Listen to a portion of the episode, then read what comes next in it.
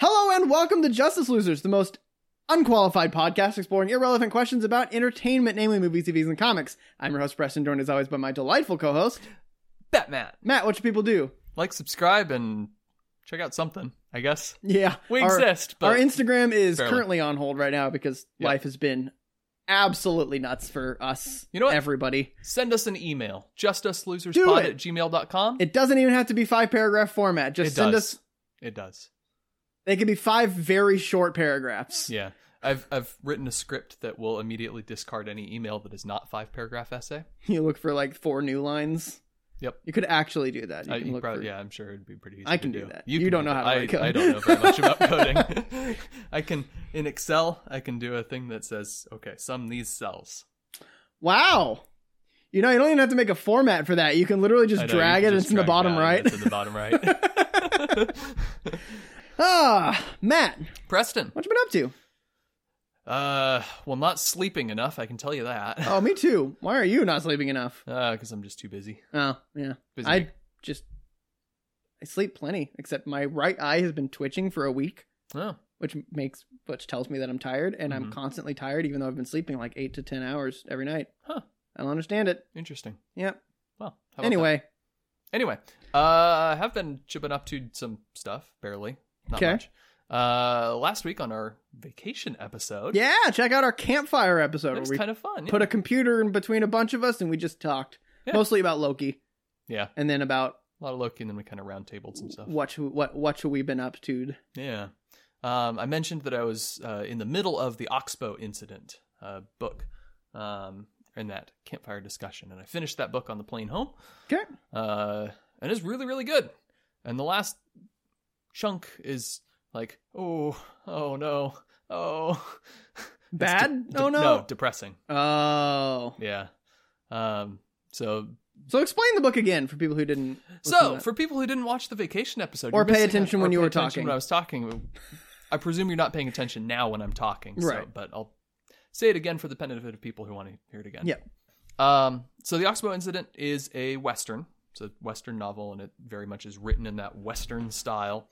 Um, short, punchy sentences, cowboy, stoic cowboy characters, and uh, stuff like that. Uh, but it was written in 1940, uh, which I mean, there were plenty of westerns right then. It was a popular genre coming into the big screen. Um, Stagecoach was a big movie, 1939, John Wayne's breakout role. Mhm. Um, but uh, the Oxbow Incident is more of what I'd can- characterize as an anti-western. Um, so the story is there's a couple of cowboys and they've been kind of up in the mountains doing cowboy stuff for a while, um, mostly not with each other, mostly. Um, I'm giving a he's giving a great little look to the A camera little look for you to the audio camera. listeners there. Uh, audio humor at its best. Yep. Yes. Um, they they come down into town and they just have enough time to pour themselves a drink when a kid comes riding into town from another one of the ranches and says, "Hey, you know those cattle rustlers we've been suspecting have been around rustling cattle for a while? Well, they upped and shot one of our dudes right in the face. Oh no. Oh no! So town goes all abuzz really quickly, and they rally together a posse to go out and track down these guys. And they track down some guys, and they're like, "All right, you must be the guys." And the guys are like, "We're, we're not the guys. We have perfectly logical explanations for why we're out here in the middle of winter. Well, no, it's like springtime. Why we're out here in the middle of springtime with a whole bunch of cows and no bill of sale." And we totally didn't shoot the guy, even though we have his gun. No. They definitely shot the guy. Except maybe they didn't shoot the guy. Oh, did they maybe not shoot the they maybe guy? didn't shoot the guy. And so Oh, like the they- whole middle chunk of the book is like, did these guys shoot the guy? They What might if have shoot the didn't guy. shoot Maybe they the didn't guy? shoot the guy. Yeah, and so it's it's not like a, a straightforward cowboy murder mystery kind of thing as much as it's like a investigation of mob justice and its role in the American frontier and Ooh. um, sort of tackling the it's it does very much the anti-western thing of tackling the uh, sort of hyper-masculine ideal of the cowboy which Mhm. is um you know th- there, there's good qualities in there but it can be a very destructive thing if Right. taken as a whole and if put into circumstances where that um strength becomes brittle yeah. sort of. So it asks a lot of interesting questions. It's um it's kind of a slow read. It takes place over the course of about a day and a half and it's like 250 300 pages. It's Mm. basically written in real time just like oh as events yeah, I occur. remember you talking about this. yeah. Um, So it it drags a little bit, and there's a lot of characters will kind of break off from the main group and have a little philosophical conversation about what's going on for three or four pages, Huh. which is a little Ayn Rand, but fun. Little what? Ayn Rand, How's that? Atlas Shrugged. Hmm? He's culturally illiterate. hmm We'll cast him out. I'm also just illiterate. Um, Ayn Rand was a uh, philosopher and allegedly a writer um, in the uh, mid 20th century. Um, she wrote Atlas Shrugged, which is sort of a libertarian um, flashpoint, but not exactly the, the premise is like, hey, here's all these um, superpower businessmen people, and they all start going missing and they go off to the little secret commune and it's a Mm. utopia and it's um, it's a lot of just moralizing and philosophy Gotcha. shoved into a novel. Um, Okay. but it so it does just a little bit of that, and it's not too bad because like the characters are really well drawn. There's a bunch of them, but you you get each of their own perspectives, and you kind of understand where they're coming from, and you get to play their little tensions against each other. and Yeah. It's, it's good. It's really well done. Um, the movie's also good. Uh, I haven't seen the movie in a long time, but I remember really liking it at the time. It's got Henry Fonda as the main guy. Oh. Yeah. Um, so yeah, Oxbow incident. I'm I really like anti-westerns. Uh, which on the flight back, uh, not the one where I was reading the Oxbow incident. Unfortunately, I'd finished it, but um, the last flight back, the guy got into the seat next to me and he had a copy of Blood Meridian, which is another anti-western Oh. that I wrote a paper on in college because I Oh. liked it so much.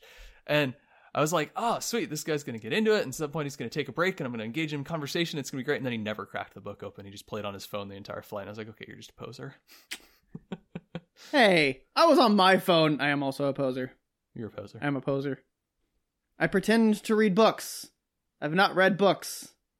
I've read four books. You know, that's more than some people can say. And I'm, I I'm feel proud like of it's you. not.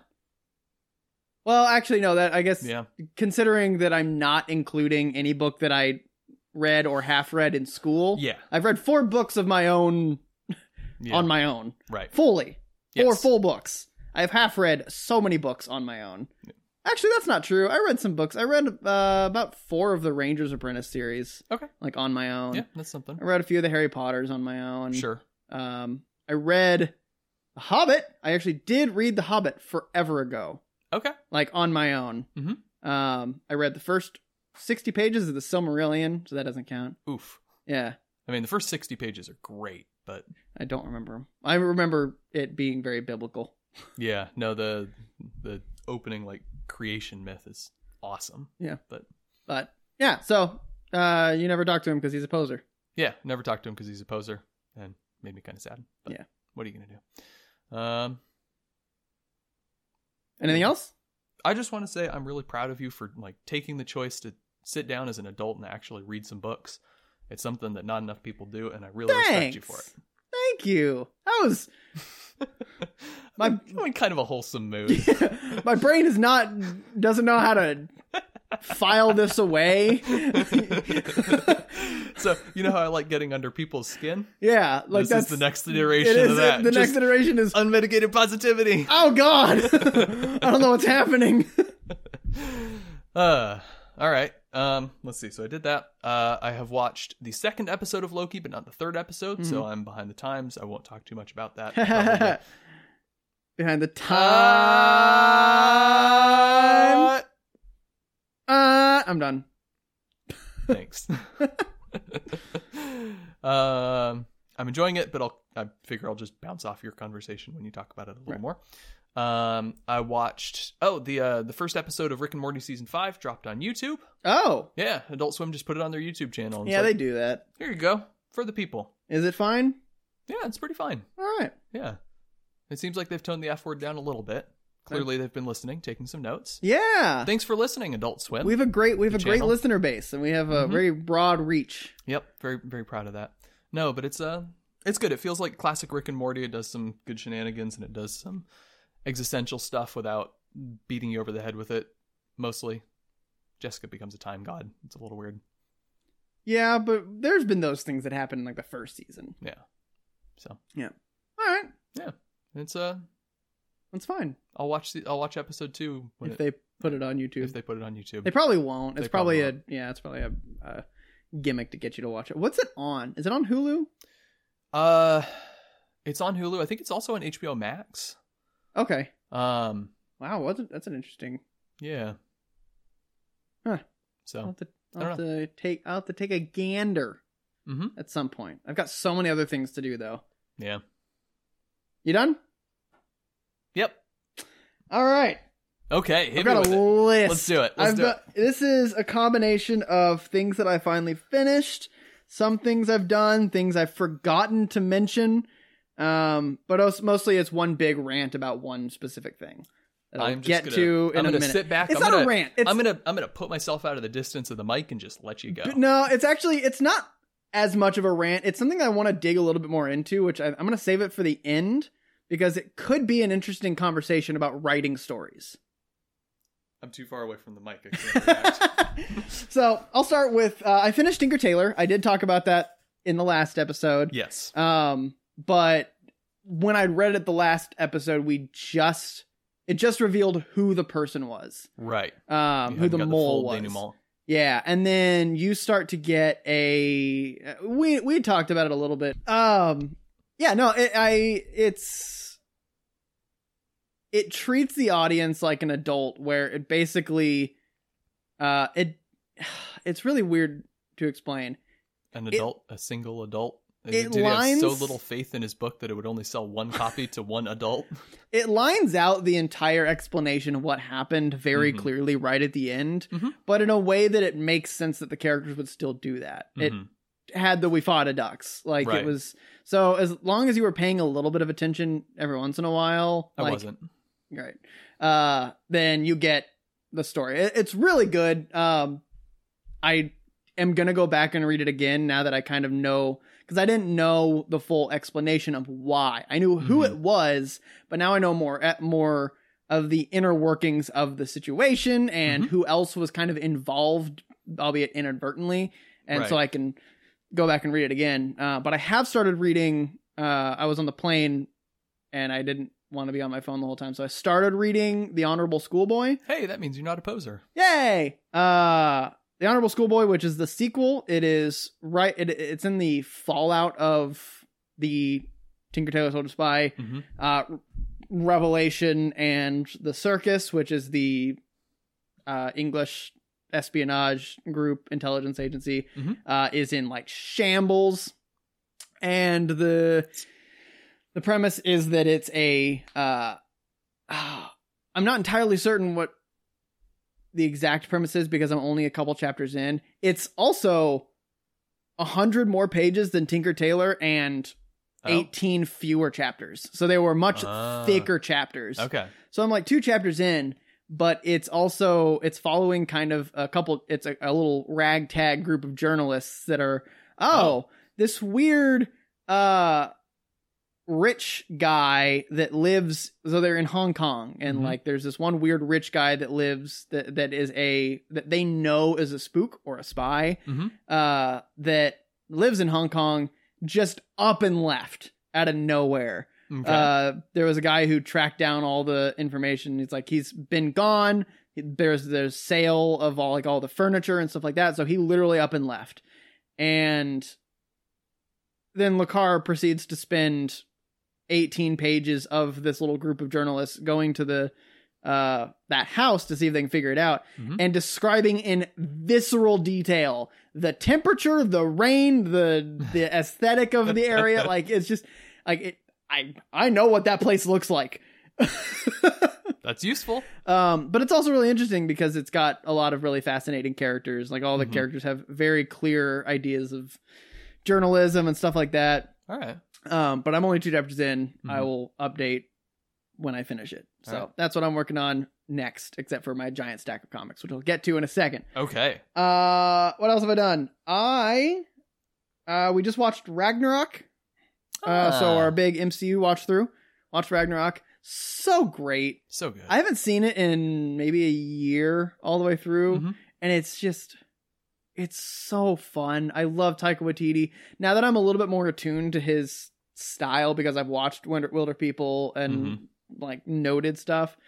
Um, there's it's his dialogue where it's just straight on um camera shots hmm of two people going back and forth where it's not really at an angle or over the shoulder shots it's straight on and Yep. it's just I- it just i i, I love his style Mhm. it's just so it's so fast it's so quirky and then they're improvised all their Yep. improvised moments um it uh, so i love tom hiddleston Oh yeah, um, don't we all?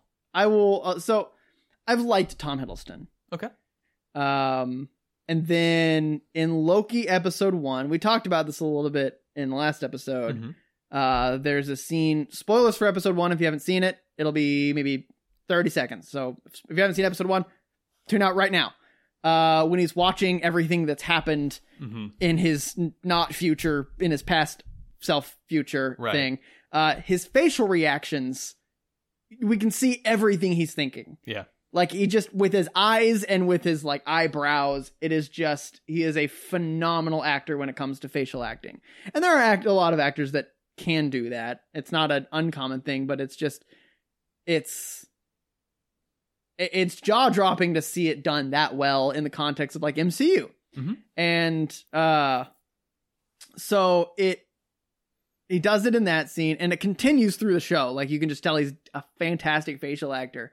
And then watching Ragnarok, it's the same thing. Mhm. There are several moments where it's just something tips off something in his mind and like you can see the conflict within him Yep. and just seeing inner monologue like you can read the pages of inner, inner monologue that would be in a book in his Yeah. eyes um so because of watching loki and me loving uh, tom hiddleston i looked up what what else he's been in and you've told me this and i didn't remember it the night manager Yeah. so i watched the first episode of the night manager yes, finally got you on that. Been waiting. uh, the Night Manager is a miniseries that is based on a novel written by John Le Carre, who is the guy who wrote Tinker Tailor Soldier Spy. Yeah. John Le Carre is like the guy that I apparently really love. Yeah. Because Night Manager is so fantastic. I haven't Isn't it? finished. I, it's just the first episode. Yeah. But I just wanted to see, and It there's- doesn't let down. oh, I'm so excited. It, I haven't had time since watching the first one because Right. I'm doing other stuff, but uh, that's another thing I've been up to is I watched the first one and there's a scene right at the very beginning where a woman, one of the characters, is like walking across the screen and it cuts to him. And again, you can see the pages of inner monologue of him basically completely constructing, like deconstructing, reconstructing the situation that's going on Yep. in his head. And you understand exactly what he's thinking Yep. if you're paying close enough Uh, attention. sure. Great. but it's just, I love him so much. Uh, yeah. I, I'm on a bender of Tom Hiddleston right now. Fair enough. I can't wait to watch the rest of it. Um, Do you think you should play James Bond? whoo. Maybe you should finish the Night Manager before I should finish The compromise Night that Manager. Question. But Um, I think that's a bit of a complicated question, given that now Amazon Prime owns MGM, and Mhm. James Bond might completely change their formula, and it might not fit Tom Hiddleston anymore. true. It might be more of a like I I feel like what's going to happen is it's going to become a wait no Night Manager is Amazon Prime. it's is it a Prime original? I believe it's a Prime original. I think it's a Prime original. Okay. Maybe they can do. Maybe they. Maybe they will bring James Bond back to a little bit more of a spy, like an espionage stuff, Mm-hmm. because it hasn't been that. No, it's been much more action. Yeah. Um, And if they- Hiddleston, Hiddleston would make a pretty low key James Bond. Yeah, I hate you. I love it though. It's But- not my joke. That I, I actually, if they do bring it back to more early James Bond, where it's, it is more espionage, and then hmm um, based on that one page that you randomly flipped to in the book that we found in uh, Montana, that was just a sex scene, apparently. It's racy. um, no, I, I think he'd be. He seems. I don't know how. I, I'm assuming I will see more of kind of the personality of James Bond later in Night Manager, which is why I assume Yeah. why you mentioned that. yes. Um, but also, I think when it comes to espionage stuff, the reason that I think I'm so excited about this, about Night Manager, is there's so mu And the reason I love Tinker Tailor is because you have to read people's reactions knowing what they know in order to understand the plot. Right. Like the genuine we fought a ducks. Right. And I think with Tom Hiddleston being as such a such a good facial actor, I think that'd be great Mhm. to have him do more espionage stuff cuz yeah, Yeah. you you need that. Um so I think yeah, I think it'd be a good All right. news one. Okay. Um, we also just watched Black Panther today. Ah, By we, I mean me and Caitlin. Like, we- Right. For people who don't know, we're watching through all the MCU stuff. Um, that's a fantastic movie. it's a pretty good movie. I, it's the music. I remembered because I've only seen it once, and that was when we watched it in the theaters. Mhm. So I forgot a lot about it, including Yeah. like the reveal that happens right at the very beginning, where it's uh, you got a guy who's being a traitor, and then King T'Chaka comes in and is like, "Ah, why have you betrayed me?" And then he's just like, "I don't know what you're talking about." And then he's like, "Hey, Z Z Zot, his buddy, uh, Forrest Whitaker. No, not Forrest Whitaker. Who's the guy that had the stroke? Force Whitaker. Forrest Whitaker, yeah, yeah, yeah. Forrest Whitaker's character. He's like, ah, I'm also Wakanda, and I've been spying on you. Does a little thing like, oh sh- shit, like I actually reacted. Anyway, the music is fantastic. Yes. We've talked about it before when, on our review, uh, how it marries hip hop in the context of Killmonger Mhm. and the modern realm, including Shar- uh, Shar- Shuri. Mhm. Why I don't know why I struggled so hard with that. That was tough. Uh, she listens to that a little bit, um, and then to the uh, like the tribal music of General Wakanda, including uh, T'Challa, but like also just anytime there's anything that has to do with like the tribal stuff, it's got tribal and like music, and then Mhm. anything that has to do with ancestral stuff. So when they're on the ancestral plane, there's Mhm. that that motif with the strings, but then it also comes in when T'Challa and Kingmonger or Killmonger are fighting, hmm uh, because you know they're like it's fighting essentially for their ancestors, Yeah, and so it's- like it kind of has that ancestral hmm uh backing of it and like that just I didn't notice that the first time. I didn't read in it. I was like, oh, they're Yeah. just fighting because they're mad at each other. And now I'm just like, oh my god, they're fighting for their fathers who are dead. There's there Yeah. Mm-hmm. it's a blood feud of family and it's um which just hit me a whole new level yeah. by having that music playing in the background. Instead of just like action packed music. It was Yep. look, ancestors. so Yep. so good. Who was the do you remember who the composer was of that? Ludwig Göransson, Ludwig Göransson. What else is Tenet. there? It is. Did we like Tenet's music? I think I liked Tenet's music. You liked Tenet's music a lot coming out of it. I didn't love it in the movie, but it's growing on me. Mhm. Um, I actually did download it a few weeks ago. Um, downloaded it? bought it. Get Spotify. I can't put Spotify on my Zune. I forgot about that. I'm not joking about that. He has a Zune. I have a Zune. Yep. I use it. Uh, no, it, it's really great music to work out to Oh. because Um, it's got like a good driving beat, hmm um, but it's got its quieter moments where you need where you can relax intensity, and it's got a. I'm discovering I'm trying to to start running more, um, just to you know get my exercise, get my Yeah. steps in for the day, And in shape. get in shape. We don't want to be these fat comic book readers. Um, and I'm discovering that. So I, I basically just listen to movie soundtracks when I run. Mm. Um, and I need ones that have generally enough energy to, you know, keep me moving. Um, Mhm. That have enough quiet moments where I can let myself relax at times, and that have at least two or three moments where it's just pure adrenaline hypes me up, and I can kind of And go into a sprint. sprint for a Yeah. little bit. Um, what's a, a good example? Um, let's see uh the uh, dream is collapsing from inception when it goes into the full bomb bomb Okay. I'm going to take your word for it. I don't remember I don't know. exactly. um yeah uh tenant soundtrack has okay tenant soundtrack has one of those the uh 47 the 747 the Oh, yeah, where it's exploding and when it- running into yeah it. it's got the it's really it, it, the track is so cool it starts off with this just this little pizzicato strings motif bum bum boom like drops a Mhm. minor ninth and then it just it basically takes that and builds that motif into this giant climax and it's very cool Cool. so I'll I'm, have to- I'm coming around on it All right. Goranson, what a dude I'll take a listen to it. I think he did the Venom soundtrack too, Oh, which I remember kind of like. hey, that movie's coming out. That second movie's coming out Oh soon. yeah, I forgot about that. But anyway, But anyway, Black Panther is phenomenal. Yes. Um, the I, I mean, I remembered it was. It's one of the first movies that like I maintained a lot of information because I was watching it critically Mhm. for the review, so I maintained a lot of like or retained a lot of the details. So I kind of I knew what was happening going Right. in. There's a few small details. Uh, it definitely s- it dated itself with the "What are those?" reference. it dated those Which- in its own in the theater. Literally in the Uh, theater, yeah. where I was like, "That's out of date." that was really funny when they wrote it in the script. Yep. Um, but uh, like Killmonger's mentality and ruthlessness and motivation is just phenomenal. hmm It is it is it's a good villain. Great villain. Um, we also watched. Uh, she and I went to the theater to watch In the Heights. Ah, Have you seen In the Heights yet? I haven't seen In the Heights yet. How's it? Uh, did you like Hamilton? I liked Hamilton. I'm not in love with Hamilton, but I liked Hamilton. I am in love with Hamilton. Yeah. Uh, what did you like about Hamilton? Um,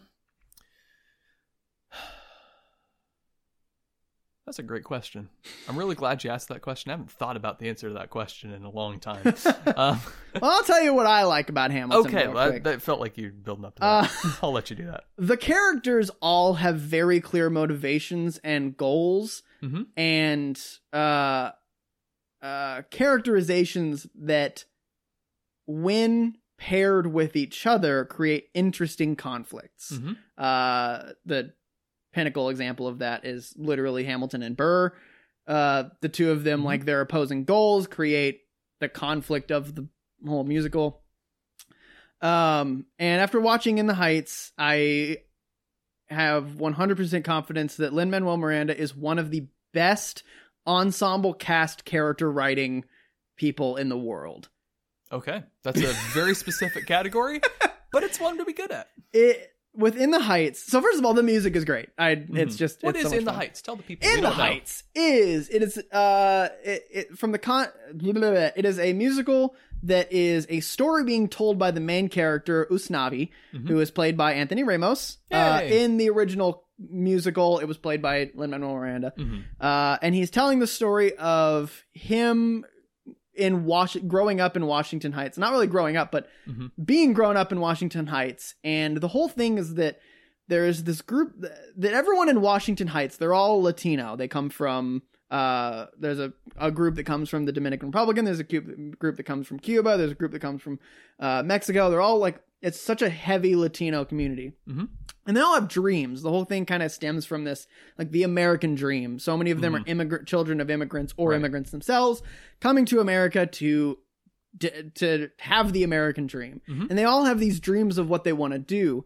And it's it's kind of that story of them being mid 20s to 30 uh like the group uh and um to keep it ambiguous making progress towards their dream or achieving their dream or not achieving their dream or changing their dream based on things it's it's all about their dreams and Okay. how their dreams interact and there there are about five characters that are kind of i think about five ballparking right now um that are the uh kind of focal point of it and all of them have and so the reason when i mentioned their motivations and their goals Mhm. is they all have their goals and what they value and Okay. some and as humans sometimes their goals and what they value don't perfectly align Sure. but they kind of fit together with other people's goals and what they value in these really interesting puzzle pieces that create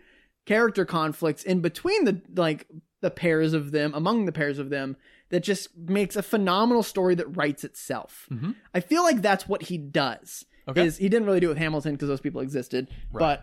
but uh well he kind of It takes a little creative You- licensing. You creative can- you can licensing. right around a shape Um, um, but he has this character wanted to do this and because of these given situations is now in this conflict that can't tell people because of this specific conflict Mhm. and has like you understand that character and the first five songs are all literally just each of them singing explaining what their character arcs are Right. or their character motivations are and then you just watch it play out where a character who has this th- their sole motivation is a trying to do that motivation but it directly con- conflicts with uh character B who has a different motivation and you understand exactly why that happens Uh-huh. and you can see those coming together to collide at one given moment and you're like oh no oh no and then like sub character b is backed up by sub character c Mhm. which is has a very unique relationship with character a right. that like so it's just th- there's there's no bad guy mm-hmm. and and that's something that it it does that even better than Hamilton because with Hamilton Burr is kind of the bad guy like you Yeah. understand his motivations and everything but He's the um, closest thing to a villain you get aside from Right. King George. right Da, da, Um, da, da, da. which has an appearance in the movie Yeah. it's literally a holding holding music is just oh uh, you'll be back um but it's there's no villain it's literally just the fact that people's motivations lead them into natural conflicts with each other Mhm. and i loved it so much Okay. because it i you know how much i love just dread yes. Weird enough. but Yeah. yeah.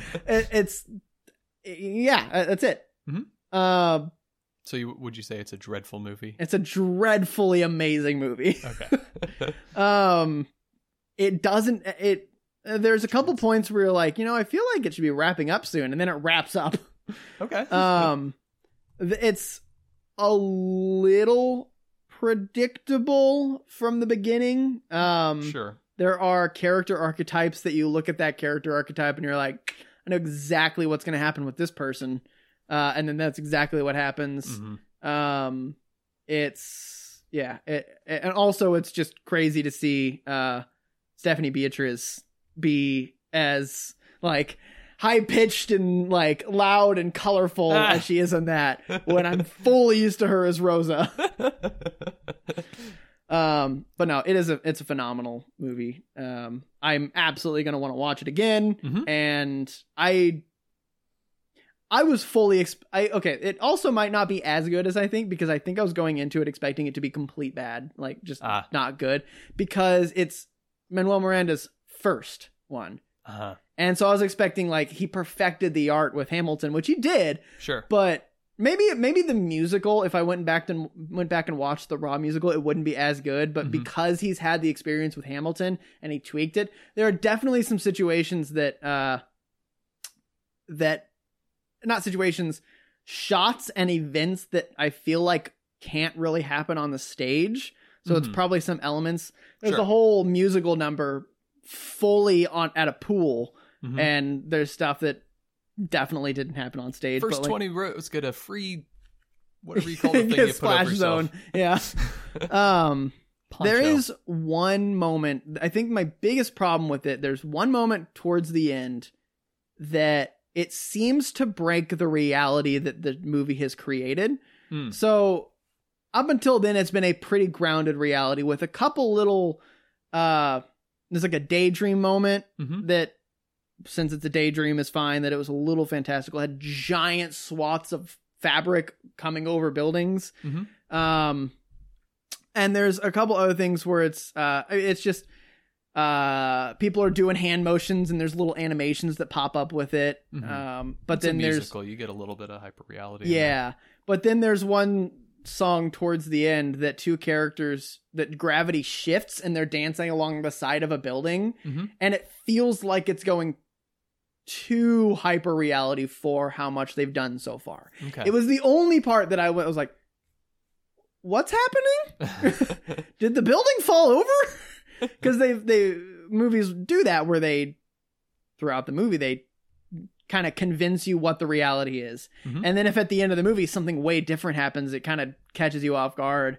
Um, it was very seamless how Mhm. they did it because it was during a musical number and like the first uh when they transitioned from upright gravity to sideways gravity was literally they did it so carefully that I didn't notice it until the guy just like basically did a flip and landed on the side of the building because it had one character sitting Mhm. against the the back so as like because it was a rig like they did Right. with inception so as it was leaning backwards the back her back was on the ground Ah. so it- you didn't see her move at all Right. and he was just leaning in just the right way that like he could support himself Mhm. so it was until he literally just like made one move and was suddenly Ah. sideways like whoa and then my adhd brain decided the next two minutes that i needed to figure out how the f- they did that um going back wasn't as seamless because you could kind of see how they were sliding back and leaning into it sure. um but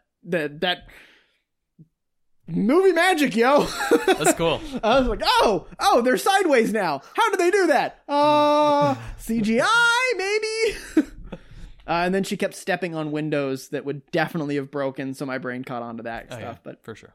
no, but it is a wonderful movie. Mhm. Uh, it's it's so much fun. I highly recommend it to everybody to go check it out.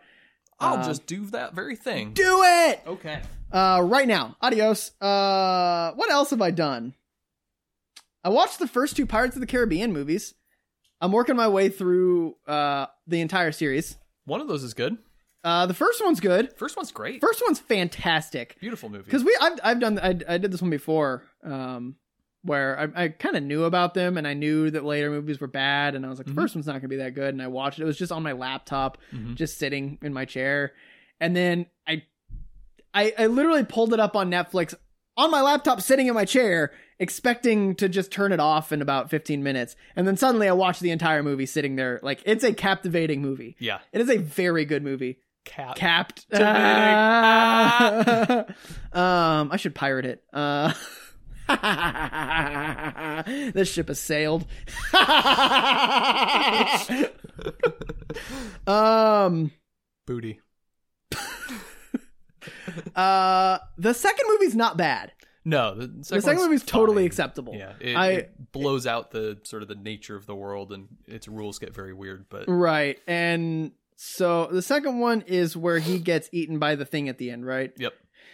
Yeah. Um, not looking forward to the next one because I've heard the next one is at World's End, right? Yeah, because Yeah. they have to go to like the World's End to find him, and it just Yep. becomes way more fantastical. yeah, they start to get really wrapped up in their own mythology Yeah. pretty quickly there. Um, so, but I'm gonna watch it. I'm gonna truck through all of them because I Yep. feel like I need to do it because they are doing the new one. They're bringing back the full cast. Yep. and something tells me this one's going to be good. I don't know what it is. I just I'm a Pisces and ADHD and apparently both of them have very good intuition. Okay. Something tells me this one's going to be good. All right. I said the same thing about Terminator Six, and well, you're not a Pi- Oh, you are a Pisces. am I? Yeah. I thought it was Aquarius. Oh, maybe you are. I don't know. I don't know. I know nothing. I don't I'm- care. Kaylin is super into astrology and she's also a Pisces, so like she tells me that we're good at uh, at intuition. And I've had a lot of moments where I'm like, I have a feeling this is gonna happen, and then exactly that it happens. Um, so I feel like I'm pretty good. And then also I saw a TikTok that apparently ADHD has like a superpower of intuition. So I don't know. I just feel like it's gonna be good. Maybe it's not gonna be the best movie. It might not live up to one, Mhm. but I'm I'm I my my guess is is I'm gonna put it between one and two. It's Okay. It's be better than two, but not as good as one. I just I just feel like it's gonna be good, Okay. and that's what made me want to go watch all these movies. All right. Also, that I haven't seen three or four or five. yeah. Um, four is not on Disney Plus. That's fine. I've, I, no, five is the one that only has Johnny Depp, right? Yes. Because the other two left. Right. Um, but four is currently in a weird, uh, has a has a a deal with stars Oh. to be there, so I'm waiting for that deal to end. Okay. But I'll watch them. I'll watch the rest, the rest, the rest of them eventually. Yep. Poor you. I feel very sorry for you. Yeah, well, they'll be fine. Yep. I'm back to reading comics. Finally, Yay! I'm Uh, starting to worry about you. I got But a thick stack of comics to read through. Yeah. Um, and the first on that list is Catwoman, and I'm almost done. Meow. I am almost through the character or that, that my that cl- that little stack of Catwoman uh, comics. you- Right. I'm currently in volume six. I'm in the middle of it. Uh, but let me just I'll just start with the first run by Judd Judd Winnick is Okay. volumes one and two. So it's about issues one through 10. Mm-hmm. It is so sexual that it, I could not read the comic. Like I, I read through them all, but Right. it was just so distracting. Yeah. And I, I, I went on the internet to see if I could find anyone explaining why, like if Judd Winnick is that kind of person. Mhm. I've never really liked his stuff, but I've never been like, he's never been a bad writer in my head. I just not a huge fan of his stuff. Sure. Um, according to several reviewers, the sexualizing was intentional to pu- make it off-putting. Feel like I didn't do that the right way. It just made it uncomfortable, and I didn't like. Sounds like he succeeded. He made it off putting. Yeah, but I didn't enjoy reading it. Yeah. Like, there's a difference between making a content off-putting for the sake of being off-putting, and also just making it unenjoyable. Right. And he made it unenjoyable. Um, he's way better with uh with male stuff. Uh, he did uh the Green Arrow zero issue, the zero issue of the New Fifty Two. All Mm-hmm. lines have a zero issue that is like kind of their origin story. Mhm. Uh, that's that was enjoyable. Uh, Red Hood, he did Red Hood in the out. Uh, he is the one responsible for Under the Red Hood, and also just like okay. Jason Todd coming back and stuff like that. Right. Those are interesting stories. Um, so he's better with male stuff. Um, so clearly, like I'm fine with him, uh, which con- directly co- contradicts the exact thing I just said earlier. But Right. who's surprised I'm self-conflicting? Ann Nocenti. Who? Ann Nocenti is a writer that I cannot stand. She is actively my least favorite comic book writer now.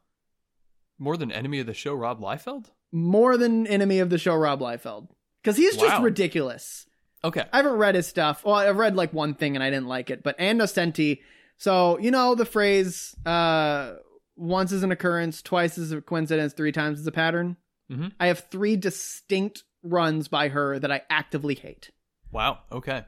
and they are the only things that I've read. Like I haven't read anything good by her. Wow. I have now read three things that I actively hate, and all of them are by her. This sounds like a rant ready to happen. I think before I get into it, so Catwoman, the Catwoman line written by Ann Nocenti is uh it's long, it's 3 volumes, which is Mhm. ballpark around 20 issues. Sure. Um, she also has written Katana, which, if you recall, going back to when I read Katana, it's just the, its own self-contained thing. Um, it had really bad pacing, and the dialogue felt unnatural. Okay. Also, Green Arrow volumes two and three of the New Fifty Two. Do you remember about my opinions of the Green Arrow run of the New Fifty Two? Enlighten me. Volumes one through three are hot garbage. Volumes four through six brought to my attention Jeff Lemire, who is now my favorite comic book writer. That sounds right. um, and now Catwoman. okay. All of these that I Oh, for actively, while I was reading them and like when I talked about them on the podcast, I am on record of not liking them. Yep. And now I have a name to put all put with all of them, and they're all the same issues. She is a consistently bad writer. I'm sorry, Innocenti, if you're listening to this. I'm sure you're a fantastic person. Your ability to write comics is completely unrelated, like fully exclusive of your quality of a person. I just don't like the way you write. anyway, so I'm just gonna start one one by one Okay. of each of my issues that I have identified. you said we- there were about 20 issues in her run. Okay. I had to make Um, the joke once. It's out. I don't have to make it again for the good. rest of the episode. Um, so let's talk about pacing. Yes, let's. She is god awful at pacing, and it's so. Let's. Oh, there's so it- it's so hard to just break down everything that that I have had wrong with it. Um, she doesn't transition between scenes at all. It Mm. feels as though there is a page that is just missing that is the transition between the scenes. And by that I mean any book you read any movie you watch, any graphic novel you read. If- With the books, it'll be the last line. With the movies, it'll also be like the last line of the scene. Mhm. Uh, book- books, last line of the chapter. Right. Uh, and with graphic novels, it's typically the last couple panels of that little scene. Mhm. All have some sort of cliffhanger or reveal or like dramatic, like some sort of oh, like there's a point for this this scene Right. or or sequence that ends with ex- with with some new development. right. That's just naturally how that goes because you need to do stuff. Sure. She has no sense of that. Uh, Literally everything is just like it feels like it ends in the middle of the conversation and just changes to the next like it's they're reading and two people were talking it's like, "Oh yeah, and then uh uh and then we went to Montana. Next scene.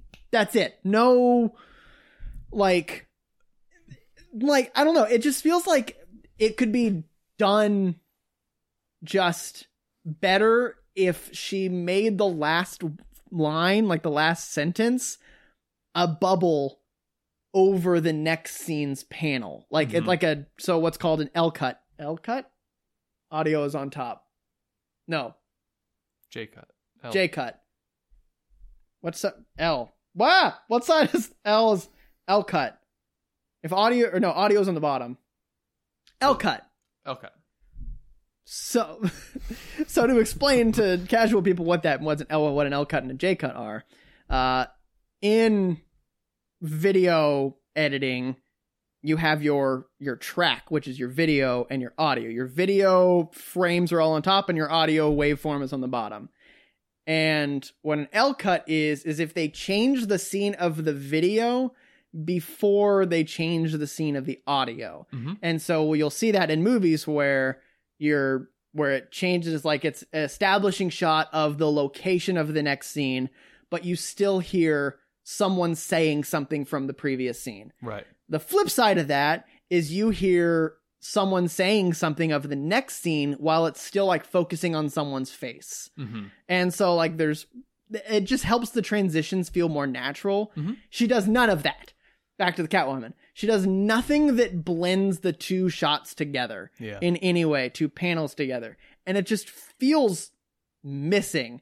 Um like so in Katana there's one thing where someone says something along the lines of, "Oh yeah, this person's in China." Next panel, she's in China. No element of, oh, looks like I'm going to China. Like Mhm. that would just, that, like, pacing wise, just ties the two together Mhm. that she's going to China. But being told that they're not, that they're in China, i- it's just, See the way you describe it, I'm like, okay, I kind of like that. That's kind of cool. it doesn't feel natural when reading it. Okay. I, it's, I guess I just can't describe it as well. Mhm. Um, like it feels like they're smash cuts, but not good. Yeah. it's it, it just feels weird to read and it feels like i'm just being jerked back and forth Okay. and then kind of in that same vein if, when i said there's there's things missing she has things happen off quote unquote screen Right. but like substantial things Okay. like um i can't place any I- it's i'm it's also hot in here so like my brain is not very We- clear at the we moment forgot to get water. yes we did um they will something will happen an event will occur and then it'll go to the next scene and then it's just like oh yeah uh they went and got uh and talked to this person and this happened like that's why didn't you show that that's pretty vi- and it's like vital information Yeah. of like and then they like i don't know it's it's she does a lot of tell not show Mm-hmm.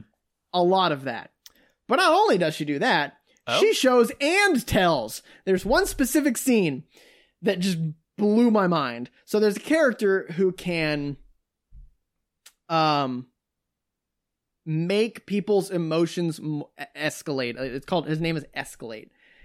which Okay. I'll get into a mi- I'll That's- get into in a minute. Something. um, and can escalate people's emotions. And so there's a scene where Catwoman's in a bar, and so what he does is he's like, "I'm going to escalate all of the men in the bar's lust to get her to get out of the bar." Mhm. And so all the guys are like, "Hey there, pretty lady," and she's just like, "Go away." Like his expectation was that she'd be like, "Ooh," and then leave, but she's Catwoman, so she's like, "I'm gonna Right. beat the crap out of you."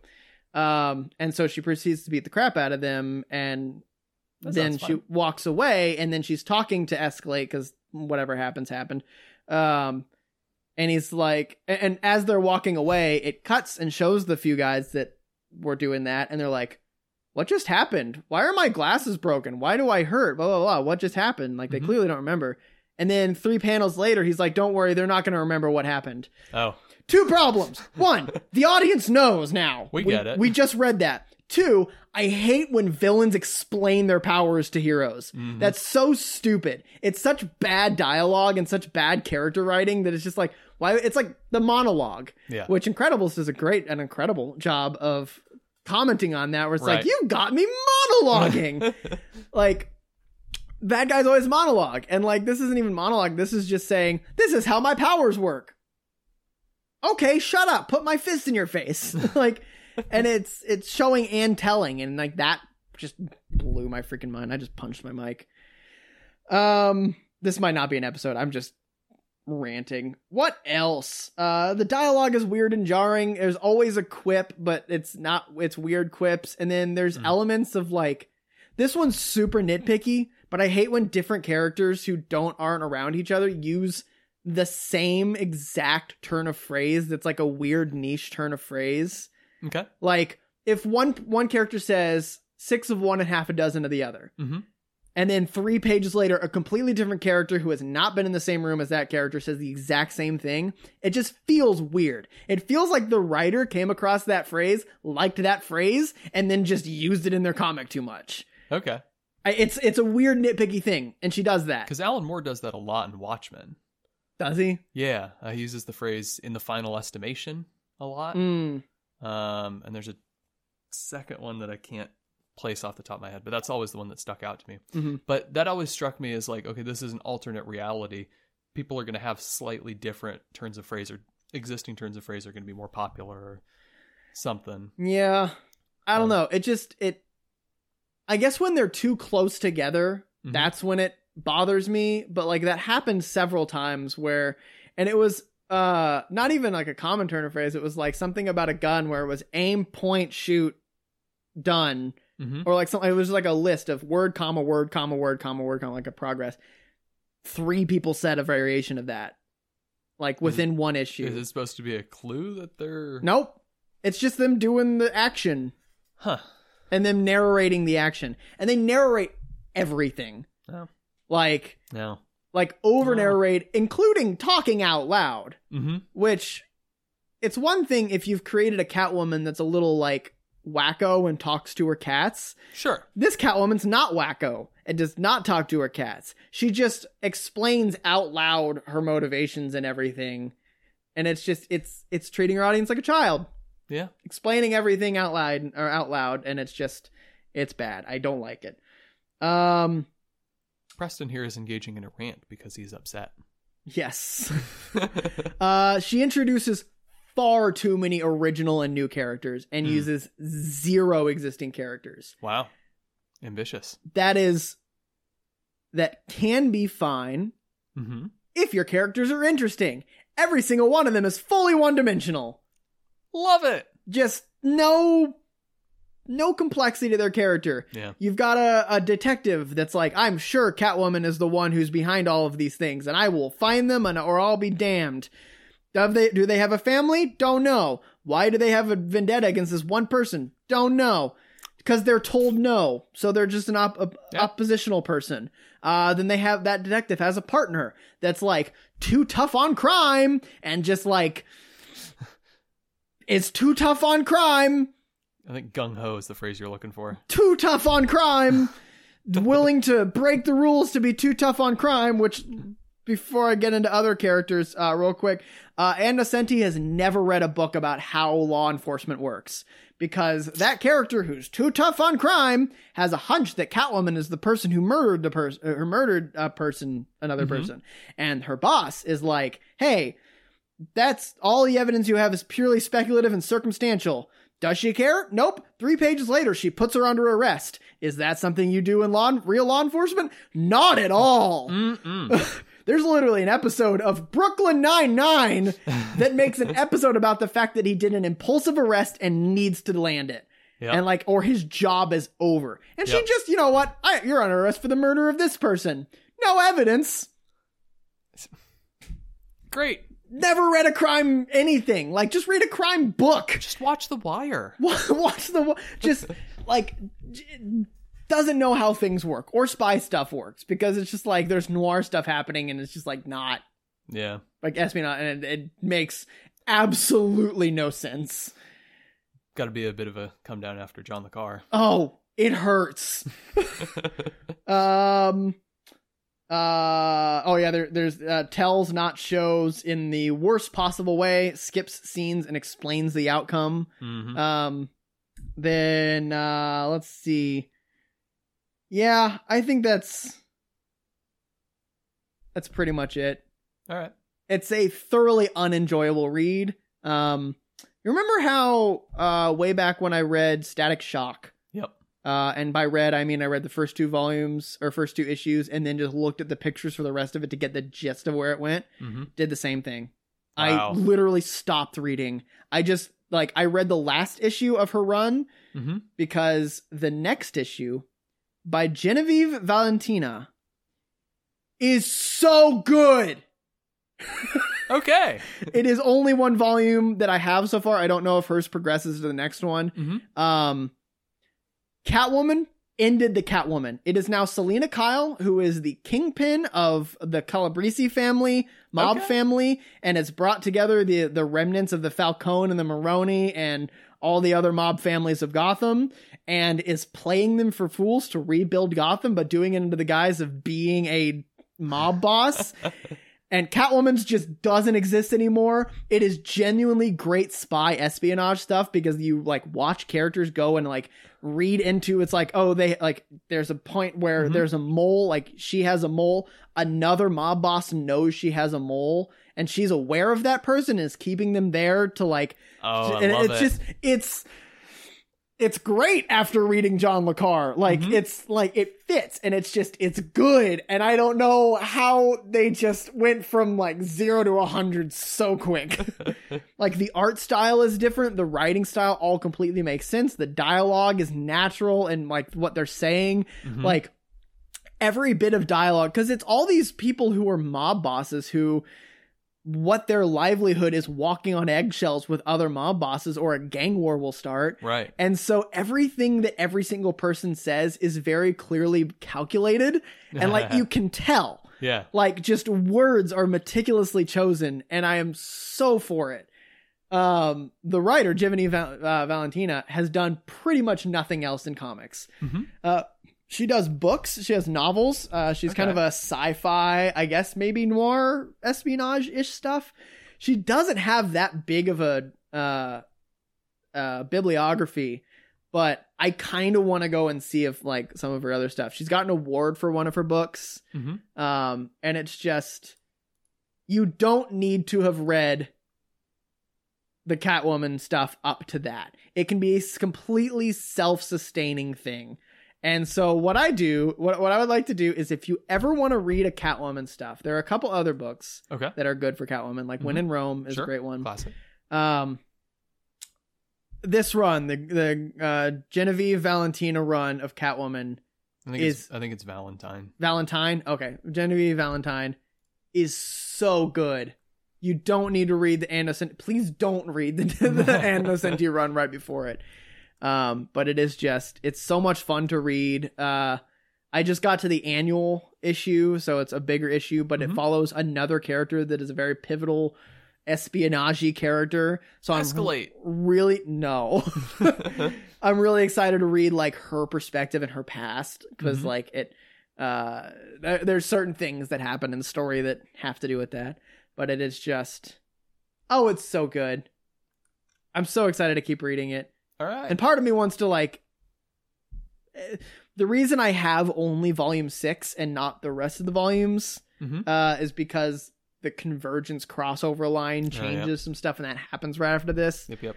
Um so I don't want to like just flip to the next issue and suddenly she's blonde which is a physical manifestation of changes that might happen over Right. Um, Because this is what's important about the Catwoman character the color of her color hair. of her hair, right?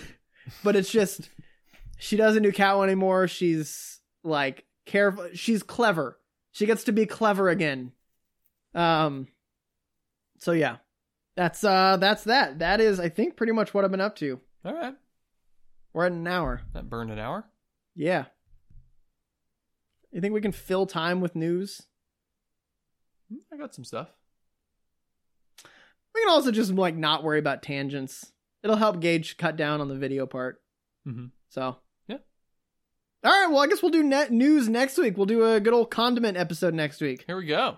Yeah, it's been a while since we've done a condiment episode. Yeah. What are we on this time? I'll leave it to Gage to figure it out. Yeah, Gage, come up with a nice, fun condiment.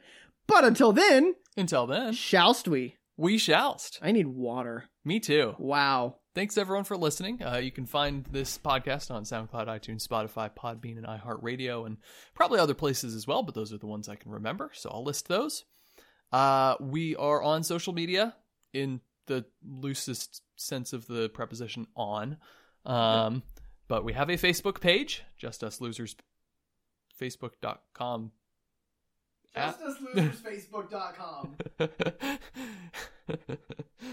you know how to find us. Uh, we're on Twitter at Just Us Losers Pod, where maybe we get a nice little condensed and Nascenti rant, maybe, Maybe. possibly, with some like nice little visual examples. I feel like none of mine was good, so Gage might just cut it out entirely. We're on Instagram at Just Us Losers Pod, where as we get back into what you've been up to, we'll at least slide some of those in there, kind of get let you see what's going on in our our minds, our heads, what's what's going on there. Um, we have a Gmail. I know I mentioned that up top, but that's Just Us Losers Pod at gmail.com. Uh, where if you want to send us, uh, I don't know, really any any of your thoughts on any of these things, if you really appreciated these, if you have anti-Western suggestions for me, I love to hear them. I'm all about that. If you love Anne Nesenti, get out. If you love Anne Nesenti and want a defender, five paragraph essay, you know the drill at this point, probably. Unless you're a new time listener, in which case, welcome. Sorry. Sorry, we just bashed your favorite artist for 15 minutes. uh, let's see. What else are we on? We have a YouTube. If you're listening to this, you're listening to the audio only version. We do shortened, condensed versions on YouTube in case you want to see our lovely smiling faces and occasional attempts at visual humor, which mostly don't land. But you know what? We try, and I, I, I want the effort to be validated. So watch our YouTube also. Uh, just us losers at youtube.com probably. I don't think that's how that works. Uh, yeah. Next week we're gonna catch up on some news. It's gonna be outdated by the time it comes out, but who cares? Who cares? Thanks for listening. Bye. Bye. Bye. I don't know how much of that picked up. Doesn't matter. It picked up in my heart.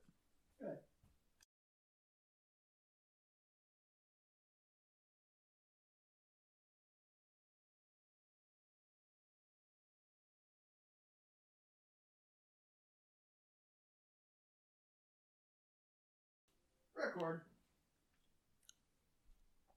Recording. Recording.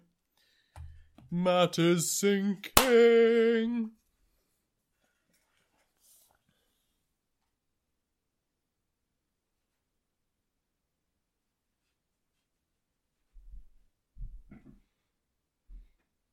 Press and sinking. That. No.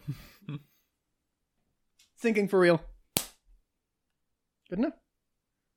Ah, I really hope we have enough news to do this. I got some. I got some stuff. There was a Warner Brothers little uh, schedule shuffle, wasn't there? Little bit. I didn't actually read it. Let me I find. just saw Let me that. find the full thing. Ugh. Oh.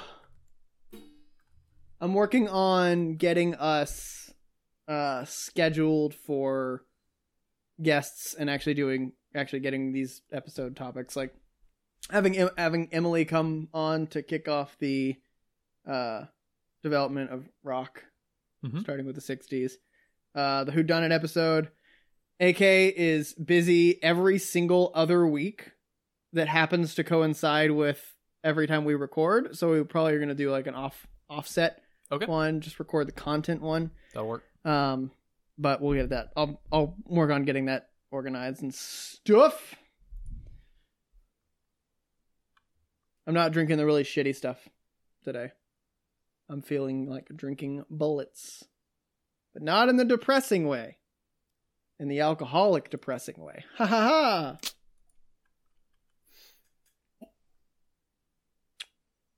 Ooh, nummy. Oh, Bernie. I've got to start taking my medicine again. Bad decisions. Bad decisions. Ready? Let's play this time. Oh wait, I gotta get my. Get the mice, mousy mousy do.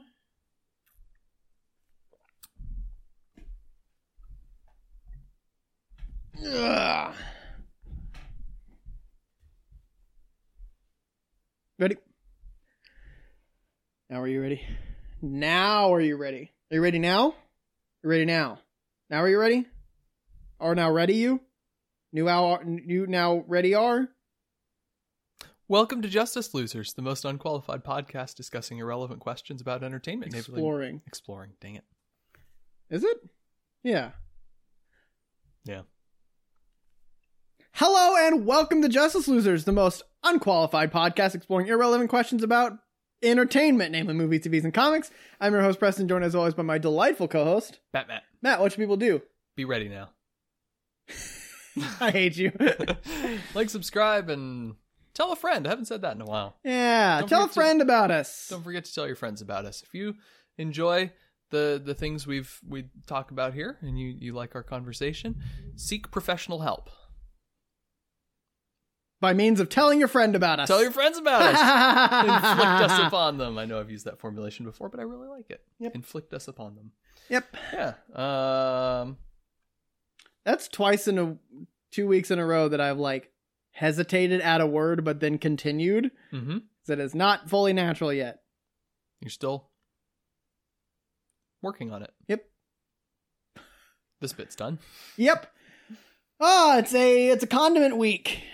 Uh we were gone for a while Yep. doing things and we didn't really do much news and there's some trailers and such that has happened. Yeah, various things of thinginess have happened. Some news. By the time this comes out it'll be olds. Especially by the time the video comes out, it's gonna be old like Mm-hmm. what is it gonna be? Like three weeks old by the time the video comes out? Well, we'll come up with some quality commentary on it then. Oh. yes. That'll be the plan. It will be completely outdated by the time we get around to it. Yep. So what? What? What? Matt? So Matt? uh, So, so, Preston, what? Matt's happened lately. I have happened. I didn't know if you've heard. You I'm have happened. happening. You're happening. ah, Matt, what's happened? What's been going on? Uh, should we start with the trailers? Let's start with some Let's start with trailers. some trailers. Let's jump in on these trailers. Uh, so a couple of big, relatively high-profile ones on stuff that we've seen some stuff before. Yep. Uh, Shang Chi got a full trailer. I guess the Yes. first one was technically a teaser. Teaser, even I- though it was two and a half minutes. Not entirely clear on what the distinction is anymore. I think the teaser is just like hype up, look at all the fancy things that we're doing, and then the trailer is actually like, hey, this is vaguely what the plot's about. Because now we vaguely know what the plot's about. We know that his dad is the bad guy. Didn't we know that after the first one? Didn't we not? I thought we did. I think we knew that his dad, like, he had a legacy to live up to. I didn't think, I don't think we knew that his dad was, like, the bad guy. Yeah, I'm having trouble not metagaming it because, like, I know that his dad is the Mandarin and is the bad guy, is the Ten Ring. man. Oh! I didn't know that. he's got the Ten Rings. Well, now I know he's got the 10 rings and that I've he's. explained four or five times that that's over. The I course of don't the listen to you! last... We've been over this! Uh, yeah, Shang Chi's dad is the Mandarin, the real Mandarin, Not the hello, I'm Trevor Slattery. I just dropped a big deuce. Don't go in the bathroom. No, that was the fake fake Mandarin. That was the fake fake Mandarin. The fake Mandarin was Guy Pierce. I make fire with mouth. Yep. Spoilers for Iron Man 3. Who cares? Yeah, uh so Shang-Chi is the uh he's the son of the Mandarin, but it looks like he's been sent out into the world to Can kind we of- actually like? Sorry, I didn't mean to interrupt. ADHD. Can't wait my turn. sent out into the world to kind of learn about himself and um, discover who he is as a person, but then uh, he's going to be reclaimed by his father and have to um, challenge his legacy in some sense or Mhm. I don't know, something. There'll be some punching. Yeah, there'll be a lot of punching. There will be some rings hovering in the air with various gl- glowing colors. Yep. Not super impressed with those as a plot device so far, but admittedly, I've seen him on screen for about 10 seconds between the teaser and the actual trailer. So Yep. we'll see. They're kind of crazy in the comics. They're like each one has a different power. They're like actual finger rings, and each Mhm. one has a different separate power. Some of them are very weird. The only one I can remember off the top of my head is it like opens a portal into deep space so you can freeze things. Oh, that seems really excessive to just freeze things. Did I tell you about the um the issue of the Thor run I was reading where uh Roxxon, the evil Marvel World Corporation, their um their evil plan is to uh do so much global warming that the ice caps melt, you know, typical Right. typical villainous corporation things. Um and then uh make up the difference by importing ice from Europa. You did tell us about that. God. Because that's how things work. it's it, it's it's just that. There's nothing more to it than that. It's um Who wrote that run? Was it Ann Nocenti? no, it it's mostly a really great run. It was in the middle of Jason Aaron's run and he defined a lot of really cool stuff about Thor. He created Gore the God Butcher, which is Oh. like one of the best new characters. It's mostly really good. It's just this the, that little set of issues there is just incredibly dumb. Maybe he knew that and he was like, look at how dumb corporations are. They think they're all smart and rich, but they're actually really dumb. Look at how dumb this plan is. It could be. We should ask him. What's his name? Aaron what? James Jason, Aaron? Jason Aaron. Jason Aaron. Hey, Jason Aaron. Hey, hey, Jay, Jace, J, J, Jace. Jay, Jace, J, Jason, Jason. And Jay, Jace, my man. What, what's the deal with the Europa ice? Uh huh. Oh, okay, yeah, that ma- that makes. I a lot love of this sense. bit. I'm really, yeah, I'm understanding that. Okay, no, yeah, yeah I'll I'll tell him. Uh, he says you're stupid and you should shut your face. Oh! Oh! Jason, my man, my traitor. No, all right, we're done with this bit. uh, no, he actually says it's a reference to Europa Report, the underrated Oh, sci-fi Good. jib. Yeah, always got to plug that. Yes. So Shang Shang Chi and the Ten Rings. Shang Chi and the Ten Rings. I'm Uh, ex- I honestly like it's. I don't know. I'm. I expect it to be basically the Black Panther of but with Asians, where it's just gonna be like this cool, cool movie. It's got a got a nice plot. Like Marvel knows what they're doing at this point. Sure. Uh, who's the writer or who's it's um. No. uh, the director is Yeah. Daniel Destin Cretton. Yeah, who did that? Who's he uh, doing? Short Term Twelve was is a indie movie. He's mostly indie guy. It's really good. What's apparently. uh Zhou? What's her name? Uh, she Chloe Zhao's doing the Eternals. Chloe Zhao? Zhao. Zhao. I don't know how to make how to pronounce. I'm not doing it exactly right, but it is more of a J than a Zha. oh, okay. She's doing uh, Im- all right, yes, Immortals. Yeah. Eternals. Eternals. Incandescence. I'm tired. Inhumans. Inhumans. Oh no. Oh no. Uh okay, so he's an indie guy, so it's probably going to be good. Yeah. Honestly, I mean, except Captain Marvel wasn't. So was that by an indie person? we talked about this like three weeks ago. Fuck, dude. I just Anna Bowden and Ryan Fleck. They're a directorial duo, and they've done Right. Um, they did Mississippi Grind, which is one of my favorite movies of the past decade or so. Um, they did. Uh, I don't know if it's Full Nelson or Half Nelson. Ryan Gosling. Porter Nelson. Ryan Gosling gets addicted to a lot of drugs. It's fine. Oh. Is his name Nelson? Maybe. I don't remember. Well, I think this is going to be good. yeah. Um, I mean, the last time Marvel tried to do something very martial artsy and uh, referencing a bunch of Asian culture, we got Iron Fist, and so that was Oh, that's true. first season was mostly a disaster. But Second you know what season? the problem was with the first season? They didn't show the dragon. They kept building up to this big flashback where he goes and he fights the they Xiao Lao, the never show the undying dra- dragon, yeah. and then they just showed its eyes opening. But Shang Chi, they showed the dragon. Oh yeah, they've already showed the dragon. They've already shown the dragon. Yeah. So it, it is has that to be the, good. is that Chang-Chi the un- or the Xiao Undying? Lao, the undying? Lao? I don't think so. Oh okay. I don't know. Maybe we'll find out. That'd be hilarious if it was, and the dragon was like, "Yeah, this whiny little bitch kid like punched me in the chest, and then like went home." Mm-hmm.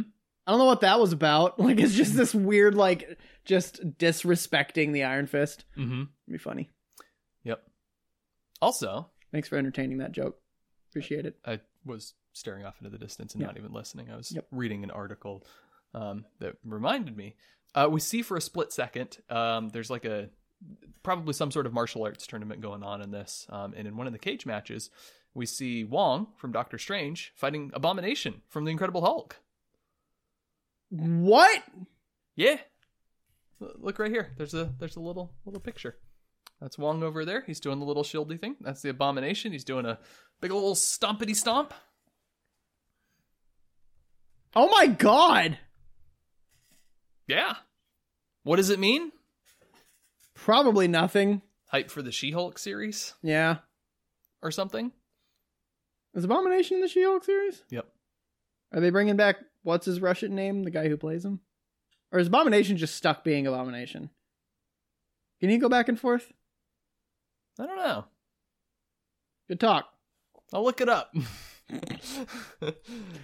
uh, Emil Blonsky from marvel-movies.fandom.com. Uh, lack of shapeshifting. Shape-shifting. Unlike Hulk, Abomination can no change back into his human form. Love those typos. Include the That is typo in there. quality journalism right there. Love it. As he is permanently trapped inside his superhuman form. That was a sentence. As he is permanently trapped inside his superhuman form. There's That no is subject in that sentence. phenomenal, phenomenal journalism. All right, so that answers our question. He cannot turn He back cannot into his change thing. back and So we do not need weird Russian man to come Em- back. Emil Blonsky. Emil Blonsky. Yep. What a name, Emil Blonsky. That's a fun thing. Anything else in the trailer? Any other uh, red circles with yellow point uh, with yellow arrows? Oh, I'm sure I wasn't paying that much attention. Um, I also wouldn't have realized it if there were things. I think. yeah. Um, I saw the dragon. I saw Abomination. I I saw Aquafina and what's the main character's cat? uh, his actual the actor's name. Yeah, Simu Liu. him. I don't want to butcher it. I'm not looking at it, so it's harder for me to like I you you you were looking at it and can get closer. I just heard syllables that I don't know if I can get it right. I'm not sure I'm saying it entirely. I mean, it's S I M U L I U. Simu Simu Liu. Simu Liu.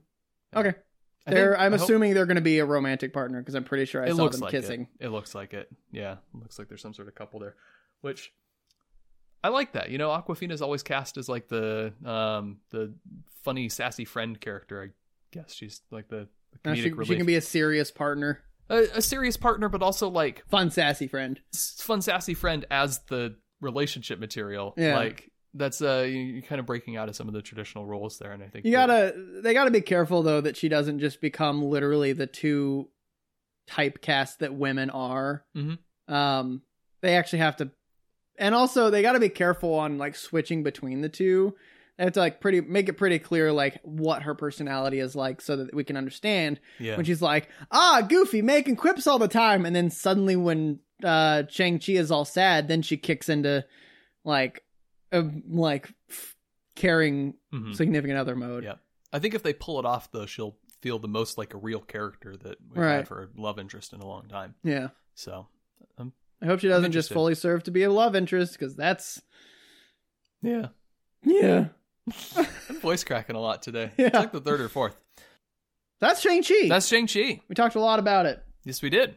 Uh, The Suicide Squad. The Suicide Squad. The Suicide Squad. I am so ready for this movie, dude. This is going to be a good It looks movie. so much so much fun. Probably. So Maybe. it's um they are literally going on a mission to fight Starro. Mhm. Uh, it was I, I was expecting it to be like suddenly Starro, but like that I was kind of looking forward to the idea of just like, okay, you need to go to this super secret island and wipe out the military guy that's taken it over or whatever. Yeah. And then suddenly interdimensional starfish. But I like the idea that they're opening, like they're like just from the beginning. It's like they're making like, oh, it's probably gonna be like ambiguous. You just need to destroy whatever Operation Starfish is, Yeah. and then they're just gonna go through it, and then suddenly Starro. Um, we saw him launching starfish around, Mm-hmm. probably to stick onto people's faces and mind control. I'm sure. Um, there's we actually get Idris Elba's family. Uh, they seem to be going with kind of the Deadshot esque Mm-hmm. motivation where they're like, "We're gonna kill your family if you don't do this," and he's like, "Oh, like I'm doing this." Yeah. All right. Um, what else did we see? Let's see. Um, well, there was a joke that actually didn't land for me, which might have been the first one around this whole movie yet. Mm. Um, which was the they're on the plane and the um, they're talking about Weasel, and a lot of that banter was very funny. It's like, "Oh, this is a werewolf. You got a werewolf next? to you?" Oh yeah, having fun there. But then um, uh, Kinnaman comes in, and, or Rick Flag, I guess the character, and he comes Yeah. in and he's like, "Relax, he's a weasel. He's harmless. Well, he killed twenty-seven children, but he's not harmless." And I was like, "Eh, I guess." I found that mildly amusing. I kind of liked it. okay, yeah. Yeah, yeah. I didn't. I didn't laugh, but I was like, "Yeah, all right, all right. You're fine. Sure, continue." I don't know how much the weasel actually exists hmm in the comics. You- We still need to do the death uh death bracket. Yeah, yeah. Or we the do. deaf we gotta get that competition. put together. I mean, we've got a couple months, mo- one month. and Oh my god, change. really? It's like first week of August, oh god, which month and a week. yeah. So I got to put that together. Yeah. I'll figure it out. Yeah, so that'll be fun. Um, what else is in that trailer? I don't remember the trip. I'm gonna rewatch it Let's right rewatch now. it. Well, now that we've got a pretty decent like view at all their personalities, let's kind of talk about like Mhm. what kind of like well, let's let's talk about their personalities, like Sure. because we Yeah. did the, we did the episode where we talked about like each of them and like what their powers yeah, and kind of what stuff their are. deal But is. now we've actually got like all right, so let's talk about Manyawi, who is King Shark. Yep. is just dumb, but like he is the meat. Like Bird. bird, ham. like just one word at a time lines. Um, There's like three short clips of him in this trailer, and all of them I love for very, I guess four, and I, I love them all for different reasons. First one, he's reading the book upside down. Second one, he's like the starfish has got him, and he swings into a building, and he just gets smashed into Yep. it. And you're like, okay, that's your job. Good job, shark. Keep it up. And there's the There's aquarium. standing in front of the aquarium and it just shatters on him and he doesn't even react Yep. just that sort of stage just sitting there Yeah, something about that just I really think I think misses that me. one looks more like serious to me, where he's just like like that. He that you know it's his home. He's like ah, time for water. I can Mhm. actually do stuff with this. Yep. And then the uh Ratatouille, what's your status? Bird. Oh, no, wait, get off the comms. Ah, I think we his need to- whole th- we need to have a crossover between him and whiplash bird boyd Oh Bird. god. Boyd. i've won my boyd My board. Uh I think he's like gonna constantly be trying to fake humanity. Like I Mhm. wonder if I wonder if his whole thing is that he thinks that they don't know that he's not human. and so he's constantly trying to like fake being like reading the book upside down. Why would he be doing that? yeah He's not actually reading, No. but like might be trying to keep a facade that maybe he's human. And like everyone else knows obviously that he's not, but he like he's trying to he thinks he's being sly. i love And it like the entire movie he's just that'd be a really good version of the character Yeah. Uh let's see what else. We I got- also I also just want to point out one little detail I love in that very last shot where he says "bored." I mean, I said "bored," I'm bored. "bored," but in that last shot where he says "bird," his gills ripple as he talks, which makes sense because there's like airflow. out Oh, of it. yeah. that is nice attention to Fine detail. right there. details. I like it. Yep. that's a good sign. Uh Rick Flag, nothing like he- he's just he's a bland character. He was in the first one too. Yeah, he's just he's kind of there. He Yep. goes he goes pew pew and he yells at people. Yep. Um, I did like his delivery on the stay off the comms. Yeah, that was a good that one. was good. I think his his whole deal is he's just going to be sick of everybody all the time. Yeah. because like he's been because he's not a criminal. He's the agent that's Right. along with him. So he's just like sick of it. And he's the wrangler and he's like Yep. babysitting them and stuff. But all the shenanigans. yeah, but- but it's an interesting dynamic that like he hates them. They're all criminals. He's sick of them. But also, he needs them to be good so that he survives the mission. exactly. Um, so that's definitely like, I mean, done well, Mhm. that makes an interesting character. Yeah, I'm Um, interested to see how that goes. And Joel Kinnaman's always hit or miss for me. Um, Hmm. I really like him in Altered Carbon. He's basically a non-entity in Suicide Squad. He's in House of Cards season four. I remember thinking he was just a little off in it. Mm. Like, I don't know. So we'll see. I think if he's if he's well written and given a character that plays to his strengths, which is very much the the dead-eyed stare, but a little bit of a sense of humor. Yeah, Um, I, I think that that one dial, that one line that you don't like, the killed what was it 27, 37 kids. Uh, I think the joke is the reaction to that comment Mhm. because it cuts really quick. Like the trailer doesn't give time for that joke to land, Yeah. seemingly. Um, so like I think I think that joke is gonna be funnier in the movie when we Okay. see because everyone's gonna react to it in some way, all in their own interesting ways. Twenty-seven amateur. Yeah, something like that. Yeah. um. All right, so that's that's them two. Harley Quinn, we already kind of know her thing. Uh, Yep. She looks like she's going to be losing her mind a little bit. Mhm. Um, kind of hitting some emotional beats probably. 'Cause This was is this post Birds of Prey? I don't know. I don't know where this is. We do get the black and white diamond suit, Yeah. which which I've been hoping to see. finally, Um, she just seems I- it's it's Harley Quinn. she's having fun. She's having fun. She's just She's there. I dropping deuces. I think she's just like mentally she's beyond crime, like Mhm. being a crime. She's more of like an antihero, but she's still like serving her sentence. Mhm. So she's like more willing to do this stuff. So she's kind of like the right hand man of uh, Yeah. Flag. They seem to have a vague They kind of shared romance. a moment. Yeah, they kind of shared a weird little moment there. Yeah. Um that's not incredibly wrong. Like there's Mm-hmm. a point in the in the Suicide Co- uh Suicide Squad comic where she takes Joker's face and puts it over him and makes out with him. Uh it's really creepy. It's bef- Ah.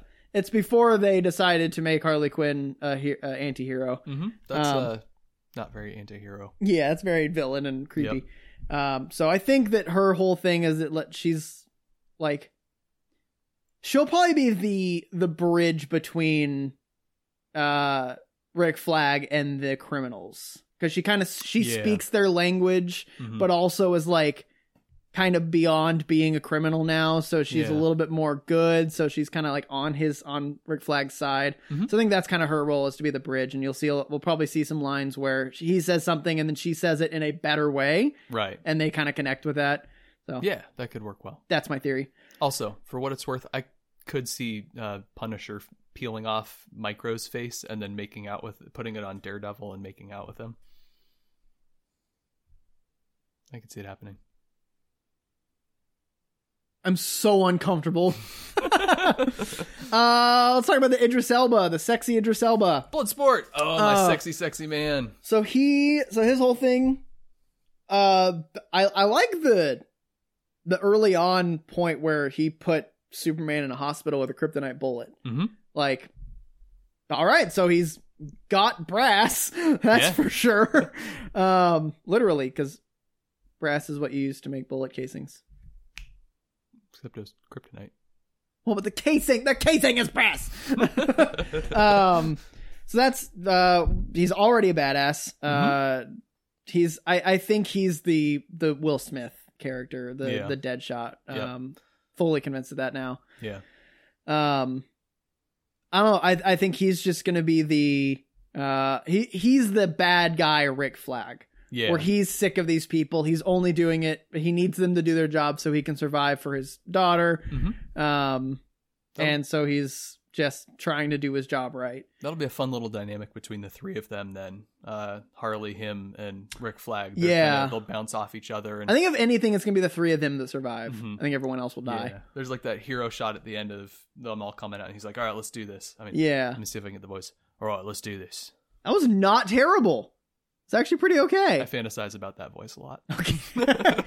um yeah i i think he's uh i think he'll have the big redemption one like he'll have his Yeah. his arc will be the redemption arc I could see him being uh, self-sacrifice, okay and yeah Waller is so moved by it that he that she makes sure that his daughter only gets 20 years in prison instead of 45. That'd be a Waller thing to do. yeah yeah she'll knock like three years off the sentence or something yep.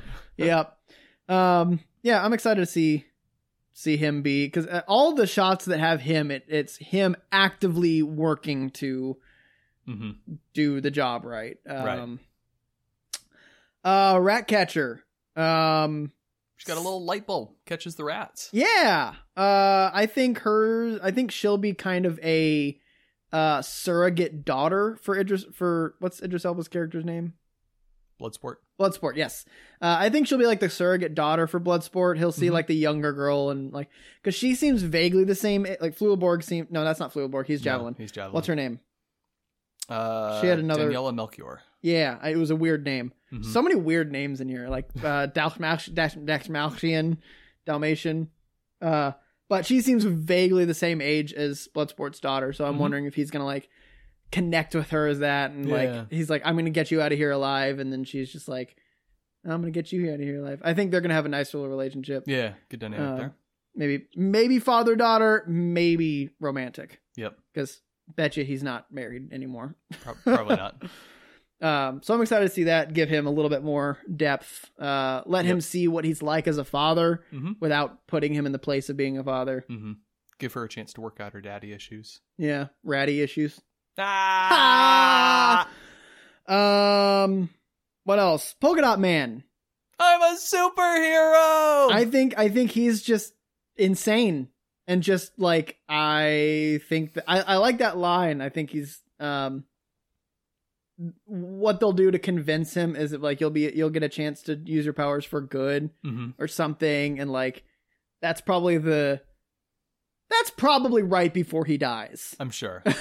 but he's gonna die with such a happy smile on his Yep. face, and I'm gonna I- I'm gonna cry. yep um yeah he'll be the he's the insane one he's di- he's dead uh i think ratcatcher is gonna be dead i think it's gonna what's gonna be um i think ratcatcher is gonna die right before the scene that bloodsport's coming out with just the t-shirt on i Mhm. think that's gonna be like that moment where he kind of like kicks into high gear and he's like i'm gonna end this now Okay, Um.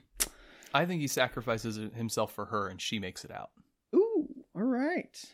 Gage, write all these down so that we can. Uh. Well, we'll do our actual little death bracket. Yeah. Um. Who else is there? Uh. Peacemaker takes everything Peacemaker. way too seriously. Butthole. Star, starf- starfish is slang for butthole. Is there any connection? Just everyone's look. Viola Davis is just dead I, stare. I think he's. I think he's gonna survive. Oh, he has to survive. a He's gonna spin-off show. yeah. unless it's a prequel, but It could be prequel. yeah. He seems like so much fun. I think this is the perfect role for John Cena. Oh yeah, absolutely. yeah. Um, what else about his character?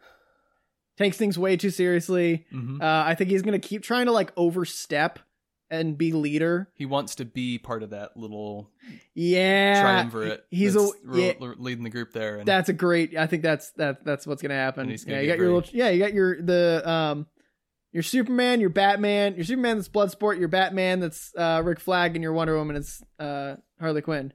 probably switch the Superman Batman there. Good guy, more anti-hero ish. Yeah, but Rick Flag doesn't have any powers at all. I think Bloodsport seems to have some sort of like superhuman stuff. He shoots real good. Shoots real good. Wait, that's Deadshot. Oh, they both. Yeah. There's a million people who shoot real good. Yeah. Deathstroke shoots real good. I think we'll say Deathstroke in this movie. I would not be shocked to see a cameo. Yeah. Um, I almost guarantee you he'll be referenced. Yeah. Um, at some point they'll be going through it at, early on in the movie, and um, Viola Davis will be, or someone will be like, uh, "Can we get Wilson?" And Viola Davis or uh, Waller will be like, God no. not on this son. No. Yeah. no. Uh, so yeah, that'd be fun. Peacemakers just like constantly trying to be the boss, and like Yep. everyone's just like disregarding Just him. kind of ignore it. Yep. Um, who else is there? The weasel, The weasel. just the weasel. Cannon fodder. Yep, I think he's yeah. just. What if he's the one like that comes out at the end, and just like crawls all over, like does the actual thing that kills the. It's just like this insane, gross thing. hmm You think there'll be a conversation between the weasel and some of Ratcatcher's rats? Yes. It's got to be some exchange in some Yeah. way with that. It's like, what? You think I speak rat just because I'm a giant sentient rodent? You think he's gonna say that? That's racist. I think I he do. eats one of the rats. Probably. It's probably the thing that he's gonna do. Um, who else is there? Javelin. We know Javelin. nothing about Javelin's personality. Cannon fodder. Cannon fodder. He'll be the uh, the slipknot of this one. He'll get Yeah. offed in the first five minutes. I can see it. Well, yeah, I think I think they're probably going to kill like I think they're probably going to do two separate missions. There's going to be like kind of a setup one, Oh and yeah, that's going to lead to half of them dying, and then they'll actually go to the island, and the rest of them will die. I think there's gonna be a moment where like the starfish, like out of nowhere, it kills three of someone, Just arm splat right Yeah. on top of a car or something, like something like Yeah. that, and it just ends three of them at once. Yep. because there's such a big cast. Yeah. Uh, where's Arm Fall Off Boy? We haven't seen. He was in this. Was he in that? What did Yeah. he do? Uh, he was sitting on the plane. Um, oh, he said he. I think he said Afghan. yeah, Afghan Shepherd or Bloodhound whatever. or something. Yeah, something like that. So he's cannon fodder. cannon fodder. Uh, just there. But I to- bet he takes his arms off. oh yeah, I bet they fall off. I think I think we saw that in the Yeah, we did. second trailer. So Um. Oh, what is Pete Davidson's Blackguard.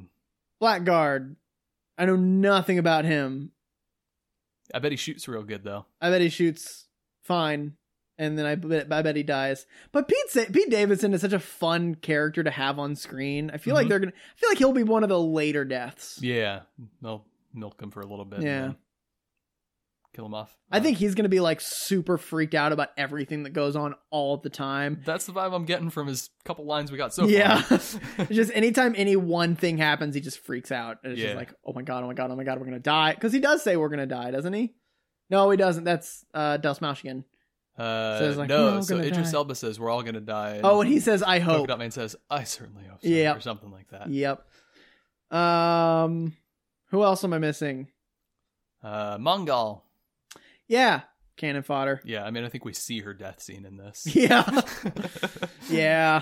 She's Um, dead. I think she's just gonna be the brute force. Probably kills a couple people and then gets like smushed. Helicoptered to death. Yeah. It explodes or something. Yep. Um, Sol Soria,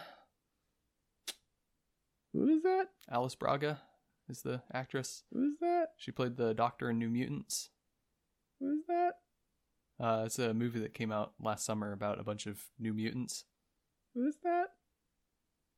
All right, I'm done with this bit. What did she do? did- What did she do? Anything in the trailer? Uh, you see her for about a frame. All right, Um, cannon fodder. Yeah, I think she shoots real good. I think that's it. Yeah, probably. yep. Um, and then the thinker. Oh yeah, See very little of him. He The doesn't say Thinker. anything. this is suicide. Love the voice on that. Says that. Yeah. Um, oh, and the Savant, Michael Rooker. Oh, He's also in it. yeah. We didn't see him at all. Yeah, we saw him. He Did he didn't say words? anything. Yeah. no, he just kind of looked around as shenanigans were I feel happening. like I only noticed the words. hmm So they're all cannon fodder. Probably, yeah. If Michael Rooker doesn't say he's Mary, I'm Mary Poppins, y'all. Or at least some reference. Oh, that's the thing I missed to talk about last week. Oh yeah. I watched Guardians too. Yeah. Oh well. Oh well.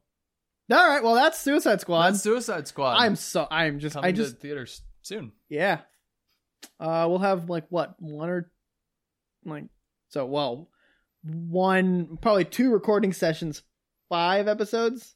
Before it Something comes like out. that. So we'll figure something out. Yep. But yeah, that looks like fun. I'm so Looking forward to excited. it. All right. You know what I'm even more excited for? What's that? Scooby Doo, straight out of nowhere. No, it's straight out of nowhere. Scooby Doo meets Courage the Cowardly Dog. That that is correct. Yeah. I cannot believe that I never thought about combining these two. they fit together like less perfectly than you'd expect. I want to get into it, but Okay. do, do your thing. Well, I just think it's going to be a phenomenal little like uh with the Scooby Doo every solution is always like some normal thing but Mhm. someone's messing with people. Right. With Courage the Cowardly Dog, it actually is paranormal fantastical things happening. Right. And so I like they're going to have to dance a fine line about which one they break. That's my problem. Yeah. They have to break one of them. Yeah. I think Well, they don't they might not have to break one of them.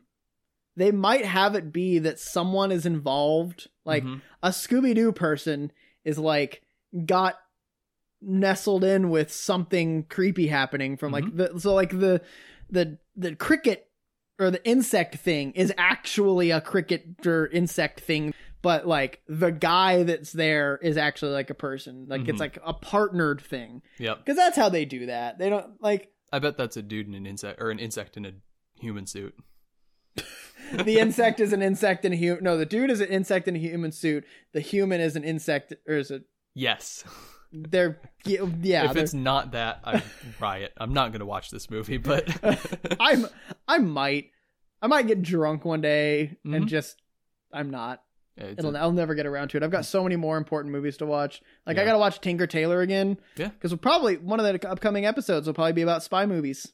yeah, By the way, yeah. I mentioned that to you. oh, I hadn't mentioned that to you yet. okay, We're gonna do that. sounds fun. 'Cause- I'm gonna Black Widow. right. So. pew pew pew. She's good at shooting and stuff. Good at shooting, as Yeah. it turns out. Yeah. sure is shooting. And and with serious face while following through sky. I can't get over that. Ugh. I'm gonna glare these guys to death while they shoot at me. Yep. Anything Speaking- else you want to talk about with Scooby Doo? No, because speaking of Scarlett Johansson, Hmm? um, after Black Widow, I don't know if this is a step up, a step down, or a lateral move, but she is going to produce and star in a Tower of Terror movie for Disney. A Tower of Terror? Yeah, That's Tower of Ter- It's a ride. so was Pirates of the Caribbean Right. originally, and Haunted Mansion and Jungle Cruise. Jungle Cruise. Where did that come from? They have the s- the sta- uprights Mhm. in the theater, but I didn't. I've never seen that happening. I think the trailer dropped like last February, so right before the pandemic, and they were gonna aim for a summer release date, and then it just kind of disappeared from the radar. I, j- I just never saw, and it's got Emily Blunt and Dwayne Johnson. Yeah, How did that fly under my radar? no one's very excited about it. yeah, but also like, was what was it House Haunted House? What was the Uh, Haunted, Haunted Mansion. Mansion? Was that a good movie? No, Do you think Jungle Cruise is going to be a good movie? not really. Tower of Terror is not going to be a good movie. Probably th- not. I think Pirates of the Caribbean was a weird one off, Yep. but And like, so the thing is, Pirates of the Caribbean is about a setting and a group of people. yeah, You can tell a story with that. Mhm. Haunted Mansion is a setting, Tower of Terror is a building, yeah, Jungle Cruise wa- is just an event. Like, there's Yep. not a story to be told with those. I mean, it looks like from the trailer they have a story where Emily Blunt's got to go find the thing, and Dwayne the Rock Johnson's just the man for the job.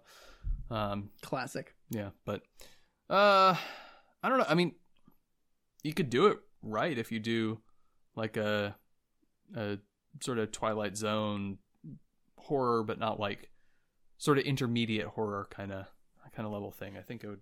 I think it could work. If she doesn't fall from the tower and slow down at the last minute, I'm going to be super disappointed. If she doesn't fall from the tower and just glare her way the entire way down, I'm going to be super disappointed. oh man, I think I I'm wondering if this might be a situation where she had a series like she had a deal with Disney about a series of movies and they added one extra movie than they intended to hmm purely to throw off the news reporters. They're like, ah, she's got uh, uh Endgame is coming out, and we know a Black Widow movie's coming out, uh, and she's got three movies left, Mhm. so she'll survive Endgame or whatever. And this Right. was just to throw it off, and now they're like, now what do we do with her? Tower of Terror, I guess. Apparently, I feel- Tower of Terror has been adapted. It was adapted as a TV movie in 1997, starring Steve Gutenberg and Kirsten Dunst. Sounds like it was probably terrible. I'm pulling it up on IMDb right now, and if my computer weren't going so slow, I'd be able to tell you the ratings. Um, Well, this is important to me now, so 6.2 on IMDb with 3,000 ratings. So Not the worst, but not good. fairly marginal. Yep. Yeah. Um, well, all right. Well, that's the thing that's going to happen. apparently. I am going to actively convince myself that that movie is going to be fantastic. Contrary to what I just said, Sounds like fun. I feel like this podcast has three hosts. There's Batmat, there's Press and Positive, and there's Press and Negative. That's, yeah, yeah, yeah. I talk enough for two people.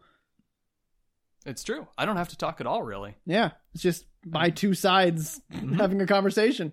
Yep, doing a full little Smeagol Gollum bit over there. I Mhm. think it works out pretty well. Um, Transformers Seven: Are you kidding me? Rise of the Beasts. What? Yep, What do we know about it? Transformers Seven: Rise of the Beasts. All right, so we don't know anything about it. no, we we do know a little bit. Um, Is Shia LaBeouf back? D- no, it's uh, it's actually going to be set in the '90s. Um, it's going to follow the popular Beast Wars storyline from the uh, Transformers cartoon, a thing which I know a lot about. I'm not reading off of my laptop right now about this. I totally believe you. yep. Um, The beasts. What are the beasts? The beasts animals? uh, the Terrorcons are going to be the primary villain. Primary villain. This sounds so stupid. This sounds pretty stupid. Is it Michael Bay still? Um, Has I'm, it been Michael Bay? I'm sure he's producing. Uh, Uh, I don't think he's going to direct anymore. I don't think they're going to let him. why?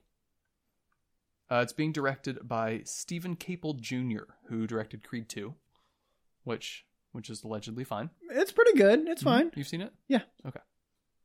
It's it's not nearly. It doesn't have nearly the same impact as Mm-hmm. Creed does. Sure. Um, but I remember liking it. Okay. Tessa Tompkins good in it and pregnant. Mhm. Yep. I think she also has. I think it does like a time jump where she has the baby. Okay. Can't remember. Been a while. Anthony Ramos is going to be in it. Oh, I like Anthony Ramos. There we go. We're on board. Can you convince yourself also that this movie is going to be great, or is your positivity quotient running out? My positive po- positive equi- po- Say the line. my positivity quotient has never been higher. I'm gonna love this movie. There it is. That's what I'm looking for. Oh my god. But I will- feel like this is Okay. Mark, your brother, has mentioned to us that we should do- do an episode on franchises that have gotten too wrapped up in their own mythology. Mhm. Pirates of the Caribbean, one of the kind of small reasons I'm watching it is to kind of vaguely prepare for that so I can have seen these movies. yeah. Transformers is another one I need to watch. Yep. And then probably Oh, uh, Fast and the Furious, maybe? I'm sure. I'm sure. And then what's another one that's just gone too long? Fantastic Beasts and Where to Find Them? Not well that yeah, that, but that hasn't like It's not too wrapped up. It's yeah. There's another one that I'm drawing a blank on that they just keep releasing movies. Um. Marvel? uh, What? Die Hard has kind of started to have that issue. Yeah. It's not a mythology thing though, necessarily. yeah. Um, but But anyway, I feel like that's one of the we we should do an episode on we should do some rewrite episodes. Mhm. Like kind of build up to your Star Wars one where we rewrite the Pirates of the Caribbean movies and the Mhm. Transformers movies. okay. Like watch them all through and talk about like where they went wrong with it and stuff Yeah. like that. I think That that'll be sounds good. Miserable. It sounds absolutely horrible. Yeah. And I think I'm going to be drunk 87% of the time. It's gonna be great content though. You're gonna love it. 87. It's a Was good that my number? Or is it 72? Seventy-two. Dang it. No. I think 87's my new no, no, number. No, no, no, It wasn't. It wasn't seventy-two. It was uh 70, 78. 78. 78. That's why you were thinking eighty-seven. Ah, yeah. I'm flipping. Oh, this is uh, negative Preston. Uh-huh. Positive Preston is 78. Negative Preston is 87. I there you go. see. That's how you know who's. I don't have DID. so okay. So we're that's happening. we're excited. Do we know for- anything about the. Oh, wait. We already talked about it. We, we talked about what Yep. we know about it. We also know that we don't care about it. right. So there's that. What if it's Anthony Ramos, but it's Anthony Ramos who is the as the character who had one line in uh Godzilla King of Monsters. Oh. And so we have Transformers and Godzilla King of Monsters and the same thing. So you have these giant robots fighting these giant monsters. Pacific Rim! I'm back in. I'm sold. It's gonna be a great movie. I'm gonna tie it all in together. I'm so sorry for how loud that got. That got real loud. uh, let's see. Um, Warner Brothers has been restructuring their release schedule a little bit, and Dune has been pushed back three weeks. I don't. It's still too much. October 22nd is the new release date. Oh, Dune got pushed back. I guess that gives me a little bit more space to read the trilogy Yeah, a couple more weeks. because I left. think, Matt, I've got some fun news for you, not fun news for me, or my free time. Huh? Um, I kind of just want to keep reading books. yes. like I read the first couple chapters. We talked about it last week. I read Yep. the first couple chapters of Honorable Schoolboy, and I just want to keep reading that. Yeah. And then I want to keep reading Dune. Like Yeah. I think okay, I was excited to read the comics Mm-hmm.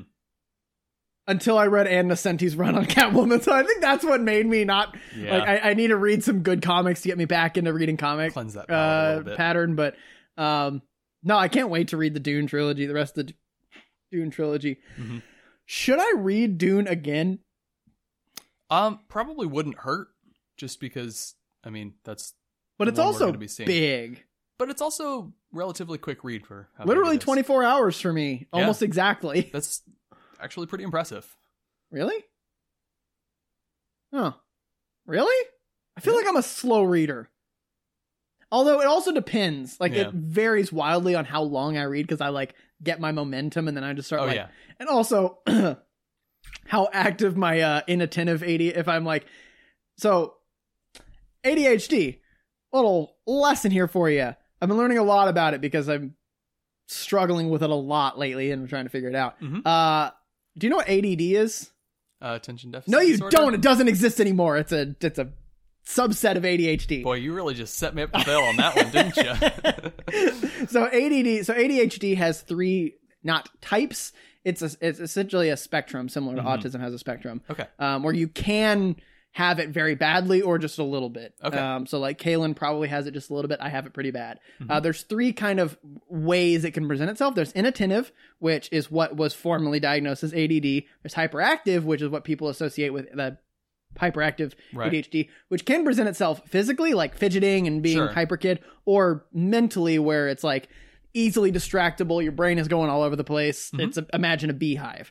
Um, and then there's a combined where you're doing both. Right. Um, and so if I'm presenting inattentive ADHD in any given day, I cannot read Yeah. because oh my god, I will go for three pages and not realize that I've been reading.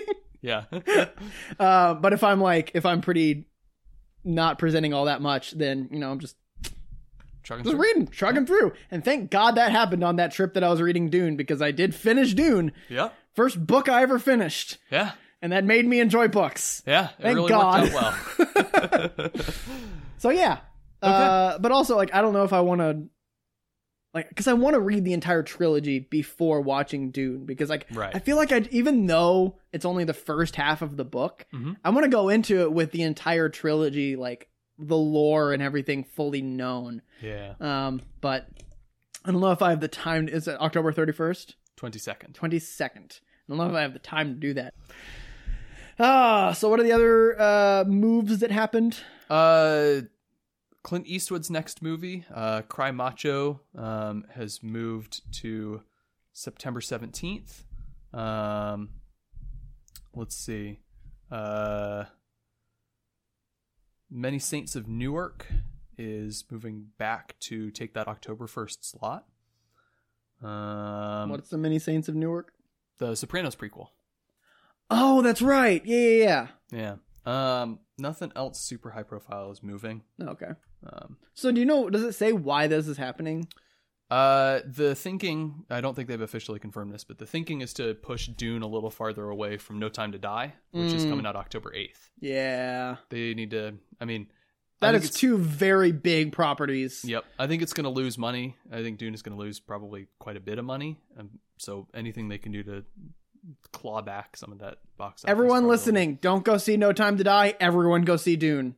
Yep. I need Dune to make money. We need Dune to make money so Yes. that they will greenlight the second one. Yep. I really hope they don't cancel the second one. That would be It is gonna hurt my soul. like it just it feels inevitable at this point, but yeah. we'll see. God. Yep. So this that's going to be a busy month because October 22nd also releases Last Night in Soho, Edgar Wright's next movie, right. and The French Dispatch, Wes Anderson's new movie. Oh my god. we it's a can good do thing- We can do a triple feature. I'm too old for that. That Yeah. doesn't sound fun anymore. Yeah. No. I. It, it's a good thing I'm getting a raise, 'cause- uh, probably because. I, I, I had to pay for all that. Yeah. But Yeah. A lot of movies. it's a lot of movies. What else has happened? We are filling time pretty well, so uh, Yeah, um, I've got some just some little things. Um, let's see. Uh, we've got a writer now attached to Rogue Squadron, Yes, I saw that. Actually, Matthew Robinson. right here, literally, Star Wars Patty Jenkins, uh, Rogue Squadron gets writer. Yep. it's right here on my like my Google notifications. Yep, and that's uh, that's fine. It's cool. It's um, Except when I click on the link, it doesn't take me to the actual thing. Everything's about Loki. That's okay. of course. Um, it doesn't. I mean, writers don't generally mean that much. Like, Yeah. good writers can make a difference, but in general in Hollywood, when a writer gets hired, it's just like, oh, you're good at writing, come write this movie for us. We Yeah. have an idea. There's already been like a written by committee storyline, and they just need them to like write the dialogue and I, I think Patty Jenkins has taken some creative control on this. She's talked about how it's kind of a passion project for her. Yeah. Her dad was a fighter pilot, Right. so she's setting out to make a fighter pilot movie Right. with X wings. That is not what X Wings sound like. That's TIE fighters. Do you know Star Wars? It's more of a. It's, it's harder to do. It's a little more of like a mechanical, just a. I, I can't get the tone right, but you know what I'm going for. This No. has been quality. I don't know what you're going for. I'm Okay. just going to let you suffer in this little attempt. going. uh, How I Met Your Father has gotten a writer. Oh. Is Ha- it tied to How I Met Your Mother or is it a different story? Um, I think it's related. So it's they're describing it as an update. sort what of. if what if it's the story of How I Met Your Mother, but from the wife's the mom's perspective, but it's spoiler alert for How I Met Your Mother real quick, but it's after she died and it's through a medium.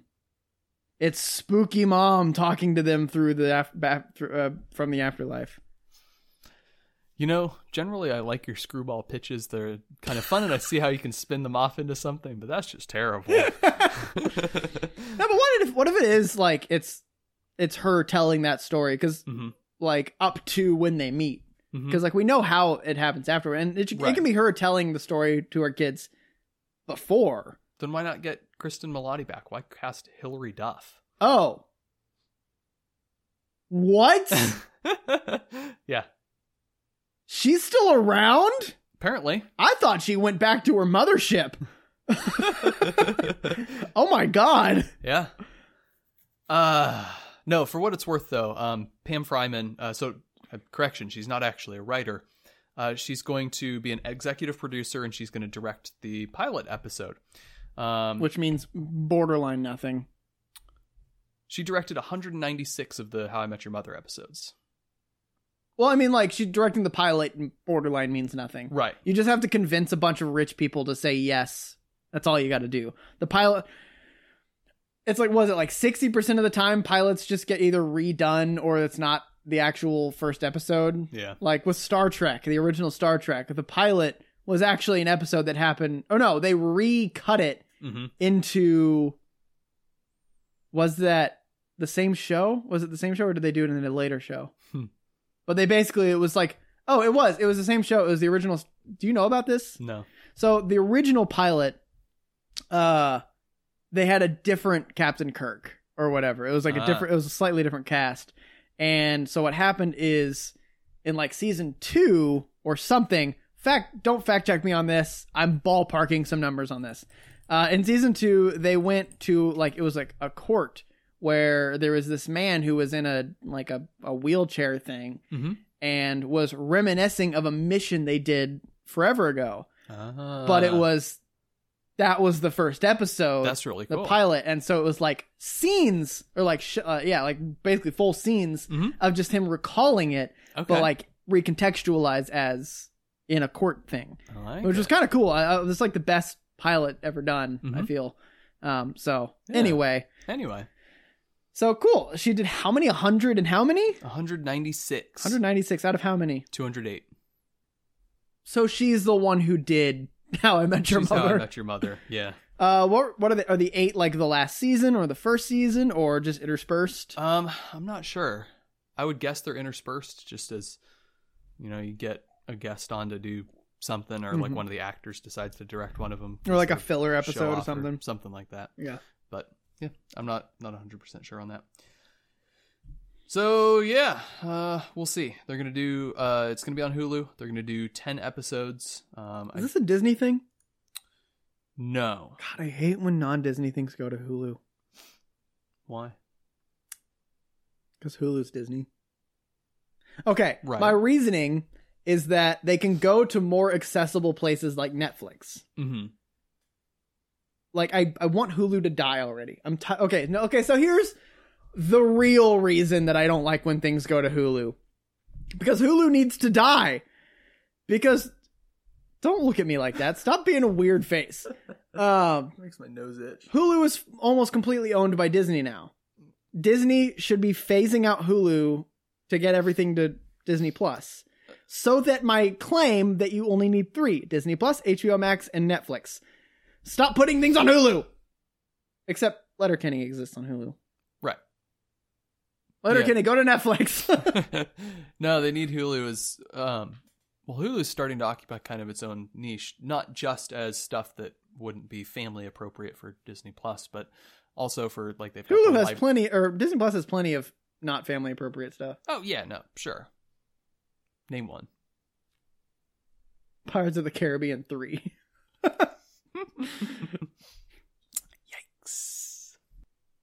No, but you're right. There's not. Yeah. um, um no, uh but Hulu's also got like they've got the live TV um Hmm. which is I- I would guess a significant portion of their their model. Hmm, yeah, So that's true. They're becoming like the sling. yeah. Live TV's dying, guys. Cut the cable. Was live TV ever alive to begin with? I mean, That's a stupid yeah. question. yes, yes, it was, Matt.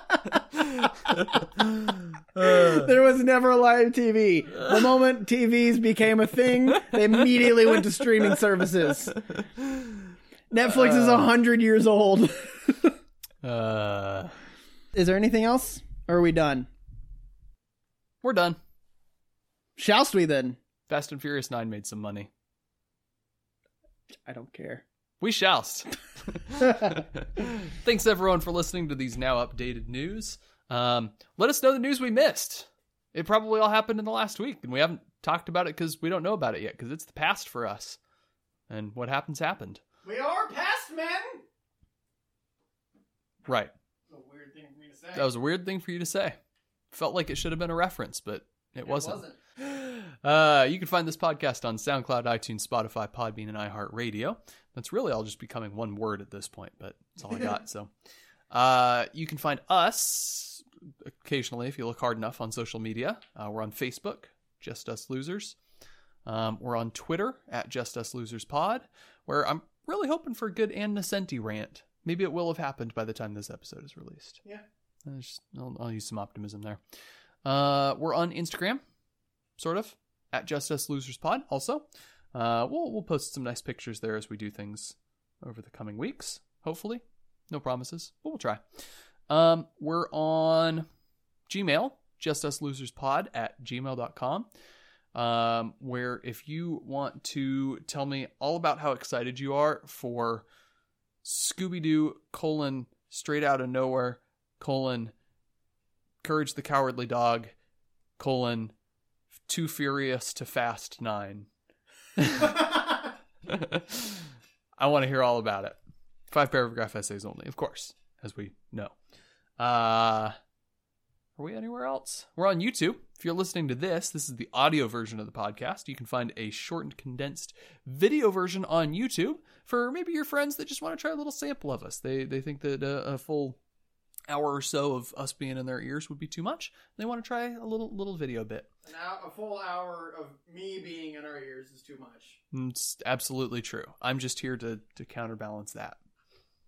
Take some what I time away actually from you. meant to say is a full hour of us in our ears is too much for me, but my brain decided dyslexia. it works. It works. Let's see. Uh, next week we'll be just talking about uh, well, actual us again. We'll talk about what we've been up to, and we'll talk about some news. And then coming in a couple weeks, I don't know, something There's a, we got a couple ideas. content might be villains, might be spies, might be whodunits. Those are the three options. Be one of those. It'll maybe be villainous spies who done it. Ooh, Ooh, ooh, ooh. content ideas. There we go. I'm gonna put that in the spreadsheet real, real quick here. God, who has a spreadsheet? End of the episode. Thanks for listening. Bye. Bye. Bye.